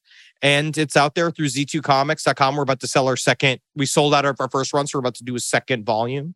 Hell Um, yeah. so we love it. So yeah, check it out if you're into comic books. Amazing. Yay, thank Henry, you, Henry. Thank you so much for talking to us. You're This wonderful. was a blast. Stoner. Thank you for having me. I'm obsessed with him and I want him to be a guest every week. Like, I I understand know. why his podcast is so popular and why he was so highly requested. Yeah, he's just so good at talking. I've so never funny. met it. Yeah, I think that was the most quiet I've ever been in an interview. I was just amazed. He was just like, I don't, yeah, I felt so happy. Yeah, and I love when we talk to someone that has kind of like a smaller part, but has so much info and like so much to say. You know, like he well, because it meant obviously meant a lot to him. Yeah, and I love that. You know, speaking from someone that just got kicked by a horse in the movie Nope. Um, which a lot of people are noticing you. We're getting messages. I know uh, Joe Quazala sent me a text with the gif of Leonardo DiCaprio pointing at the TV like he knows someone. You know that gif? Yeah. Um, so I really was, but then he goes, "Was there more to it?" And they cut you out. I go, "Nope, that was it. Thank you so much." Uh, nope. Nope. Please see Nope. the name of the movie. Nope. I also couldn't believe that um, Henry brought up the Yorkshire Ripper without I really, I, don't think, connecting. I don't think he knew it was like the crime for today. So No. so so wild. What did no, we? I but I want to. I want to hang out. I want to know alien stuff, and it's nice to know someone else is having a lot of residual effects from reading scary stories all the time. yes, for sure, for sure. Not that I want other people to suffer, but Yeah. Um, no, he's awesome. I love him and his whole group of friends. They're just all fun, awesome, like positive people. Uh, and we learned what we always learn: police are trash, men are trash, and sex workers are not considered people. Yeah. Yeah. I mean, I really would encourage people to see to watch what I watched on Netflix, the Yorkshire Ripper, like the Ripper series that I watched. Just like, even if you start at episode like three, where the women start to really talk about how they were like, no one was listening to us. Like, we were figuring out, like, the women journalists that worked on it and stuff. It was just really interesting how groups of men just like create a narrative, stick to it. And then when it's not working for years, they just dig in their heels instead of saying, like, I don't know, should we ask anybody else what's going on? Also, were you nervous when Henry was going to give a clue that you didn't have it or something? Like when he said it was the dick Oh. hole, I was happy. I was like, what the fuck is he going to say? what is he going to say? Poke a hole through our work? I know. I was like, oh God, I hope I have what he has. Um, but yeah, the fucking. But I didn't know if it was so his dick could be accessible because I don't think he ever sexually assaulted anyone, as far as I know. So I thought it was literally for the knee pads on the elbows, but I'm sure I'll hear from some listeners when they. Yeah, I guess this was a long time ago because I was like, get some volleyball knee pads. Like, you like get some rollerblade hard knee pads. Like, In the 70s, he like invents knee pads for rollerblades. um, yeah, safety wasn't huge in the 70s. You could stick his oh my god. I there's a comic who drove here and I got into their car. Three rows of seats. I love it. It felt so good. The moment I walked in, I go, now this is living. This is living. I mean, to fit that many people in a sexy, sexy Jeep, I loved it. And they had like a special sound system. No one in our lives really is like that into sound, I think. Well, you know, our sound people. But it was like, do you know this, Annalie? Ma- McIntosh speakers, sound system? It was like they bought it for the sounds, whatever. I just, I've never, I haven't been in three rows of seats in a while and it felt nice. Yeah, I feel like eventually when my kids are older, I'm gonna have to invest in a third row because like that you bring their friends around. Yeah, I was then, about to you know. say, you know, you're going to take her to like rugby practice with all her friends. I love that you've already pigeonholed Rosie as a full rugby playing lesbian. She could be anywhere she wants on the spectrum, but there's no way she's not going to want to run and bump into people and shove Oh. them to the ground. Absolutely. I played rugby for a semester and then I was like, this is too rough. I just wanted to drink. Um, but that is so fucking funny. I'm going to be taking rug- Rosie to rugby practice in my third row. Oh, God. My favorite was for swim team. Like in the summer, we would swim at like, you know, six in the morning at the outdoor pools. But uh, once, I, well, now you know me. I am a little bit, but I would like immediately get in the car and stop to start talking, and people would have to be like, shut up. Shut up. It's six. We're done. Like the moms would be like, shut your fucking It's mouth. quiet time now, Lisa. That's Rosie. That's fucking Rosie in the car. I'm like, okay, I'm gonna turn on some music and we're not gonna talk for a little bit. And then she just talks over the music. It's like crazy. Um, No, it's not crazy. It's you. She's it's three. you. No, And it's, it's you. me. And it's me. three. Yeah, lucky. Yeah, nice try to get out of that. No, I tell people all the time. I go, my daughter's driving me insane, and she is me, and I am reaping what I sow. Everything is coming back to me. It's karma. She is me. Well, my sister always used to judge my parents and um, how they like parented me, and then she got a daughter that's similar to me and has to be a little more lenient than she thought. Yeah. Well, I got some. I was like s- drilling your sister for parenting tips when I met her in Chicago. I was like, "How do you get it so that your kids love you so much?" like, Well, it's also all casual and with experience in it. You know, it wasn't like she immediately started like that. But then I, I like her thing. She goes, if it's not going to matter tomorrow or in a week, I'm not going to care about it. yeah, And that's that. She's like, I, and she goes, I want them to remember the way I make them feel. And she used an example of like someone, she saw a parent, like their kid came and was like, Oh, why are you wearing that again? Instead of like, Oh, how was your weekend away? And she goes, I just don't want to nitpick on things that aren't going to matter in a week. And I want them to remember me being like, How was your weekend? What did you do? You know? And yeah. so it's like, it's just hippy dippy shit, I guess. No, it no, but okay. uh, But without getting into a full episode of the Parent Footprint podcast, which I've already been a guest on, like it's it's what I tried to talk about on there a little bit. It's like I feel like sometimes I get too bogged down in like the detail. Like, don't let her get away with too much stuff, or she's gonna turn into like a brat, you know. And it's like, yeah, is it gonna matter tomorrow? Is it gonna matter next week? Like, just I'm trying to like embrace fun mom a little bit more and be like, let's just not like totally like you know let her run run the place but like a little bit less that doesn't match with that you can't wear that you know like just wear And whatever the this fuck one therapist I talked to for was like, you just have to love the shit out of your kid for who they are because the world is, you know, so you have less to yeah reprogram when you're an adult.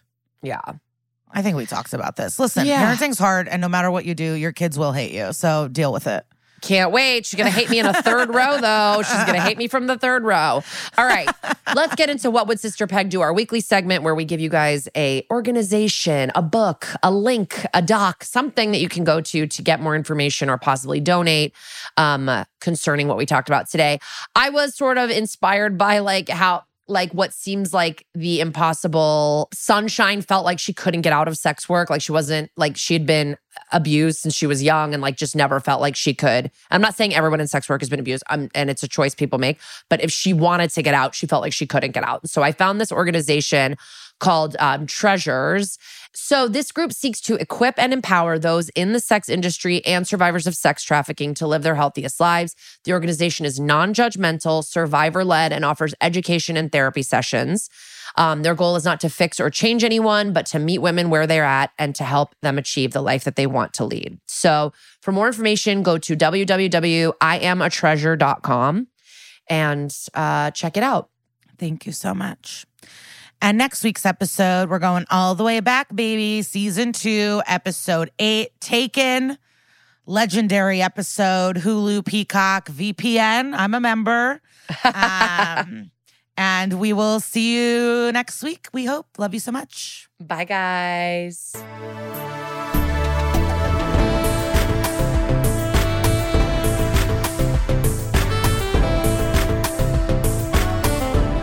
That's Messed Up is an exactly right production. If you have compliments you'd like to give us or episodes you'd like us to cover, shoot us an email at that's messed up pod at gmail.com. Follow the podcast on Instagram at That's Messed Up Pod and on Twitter at Messed Up Pod.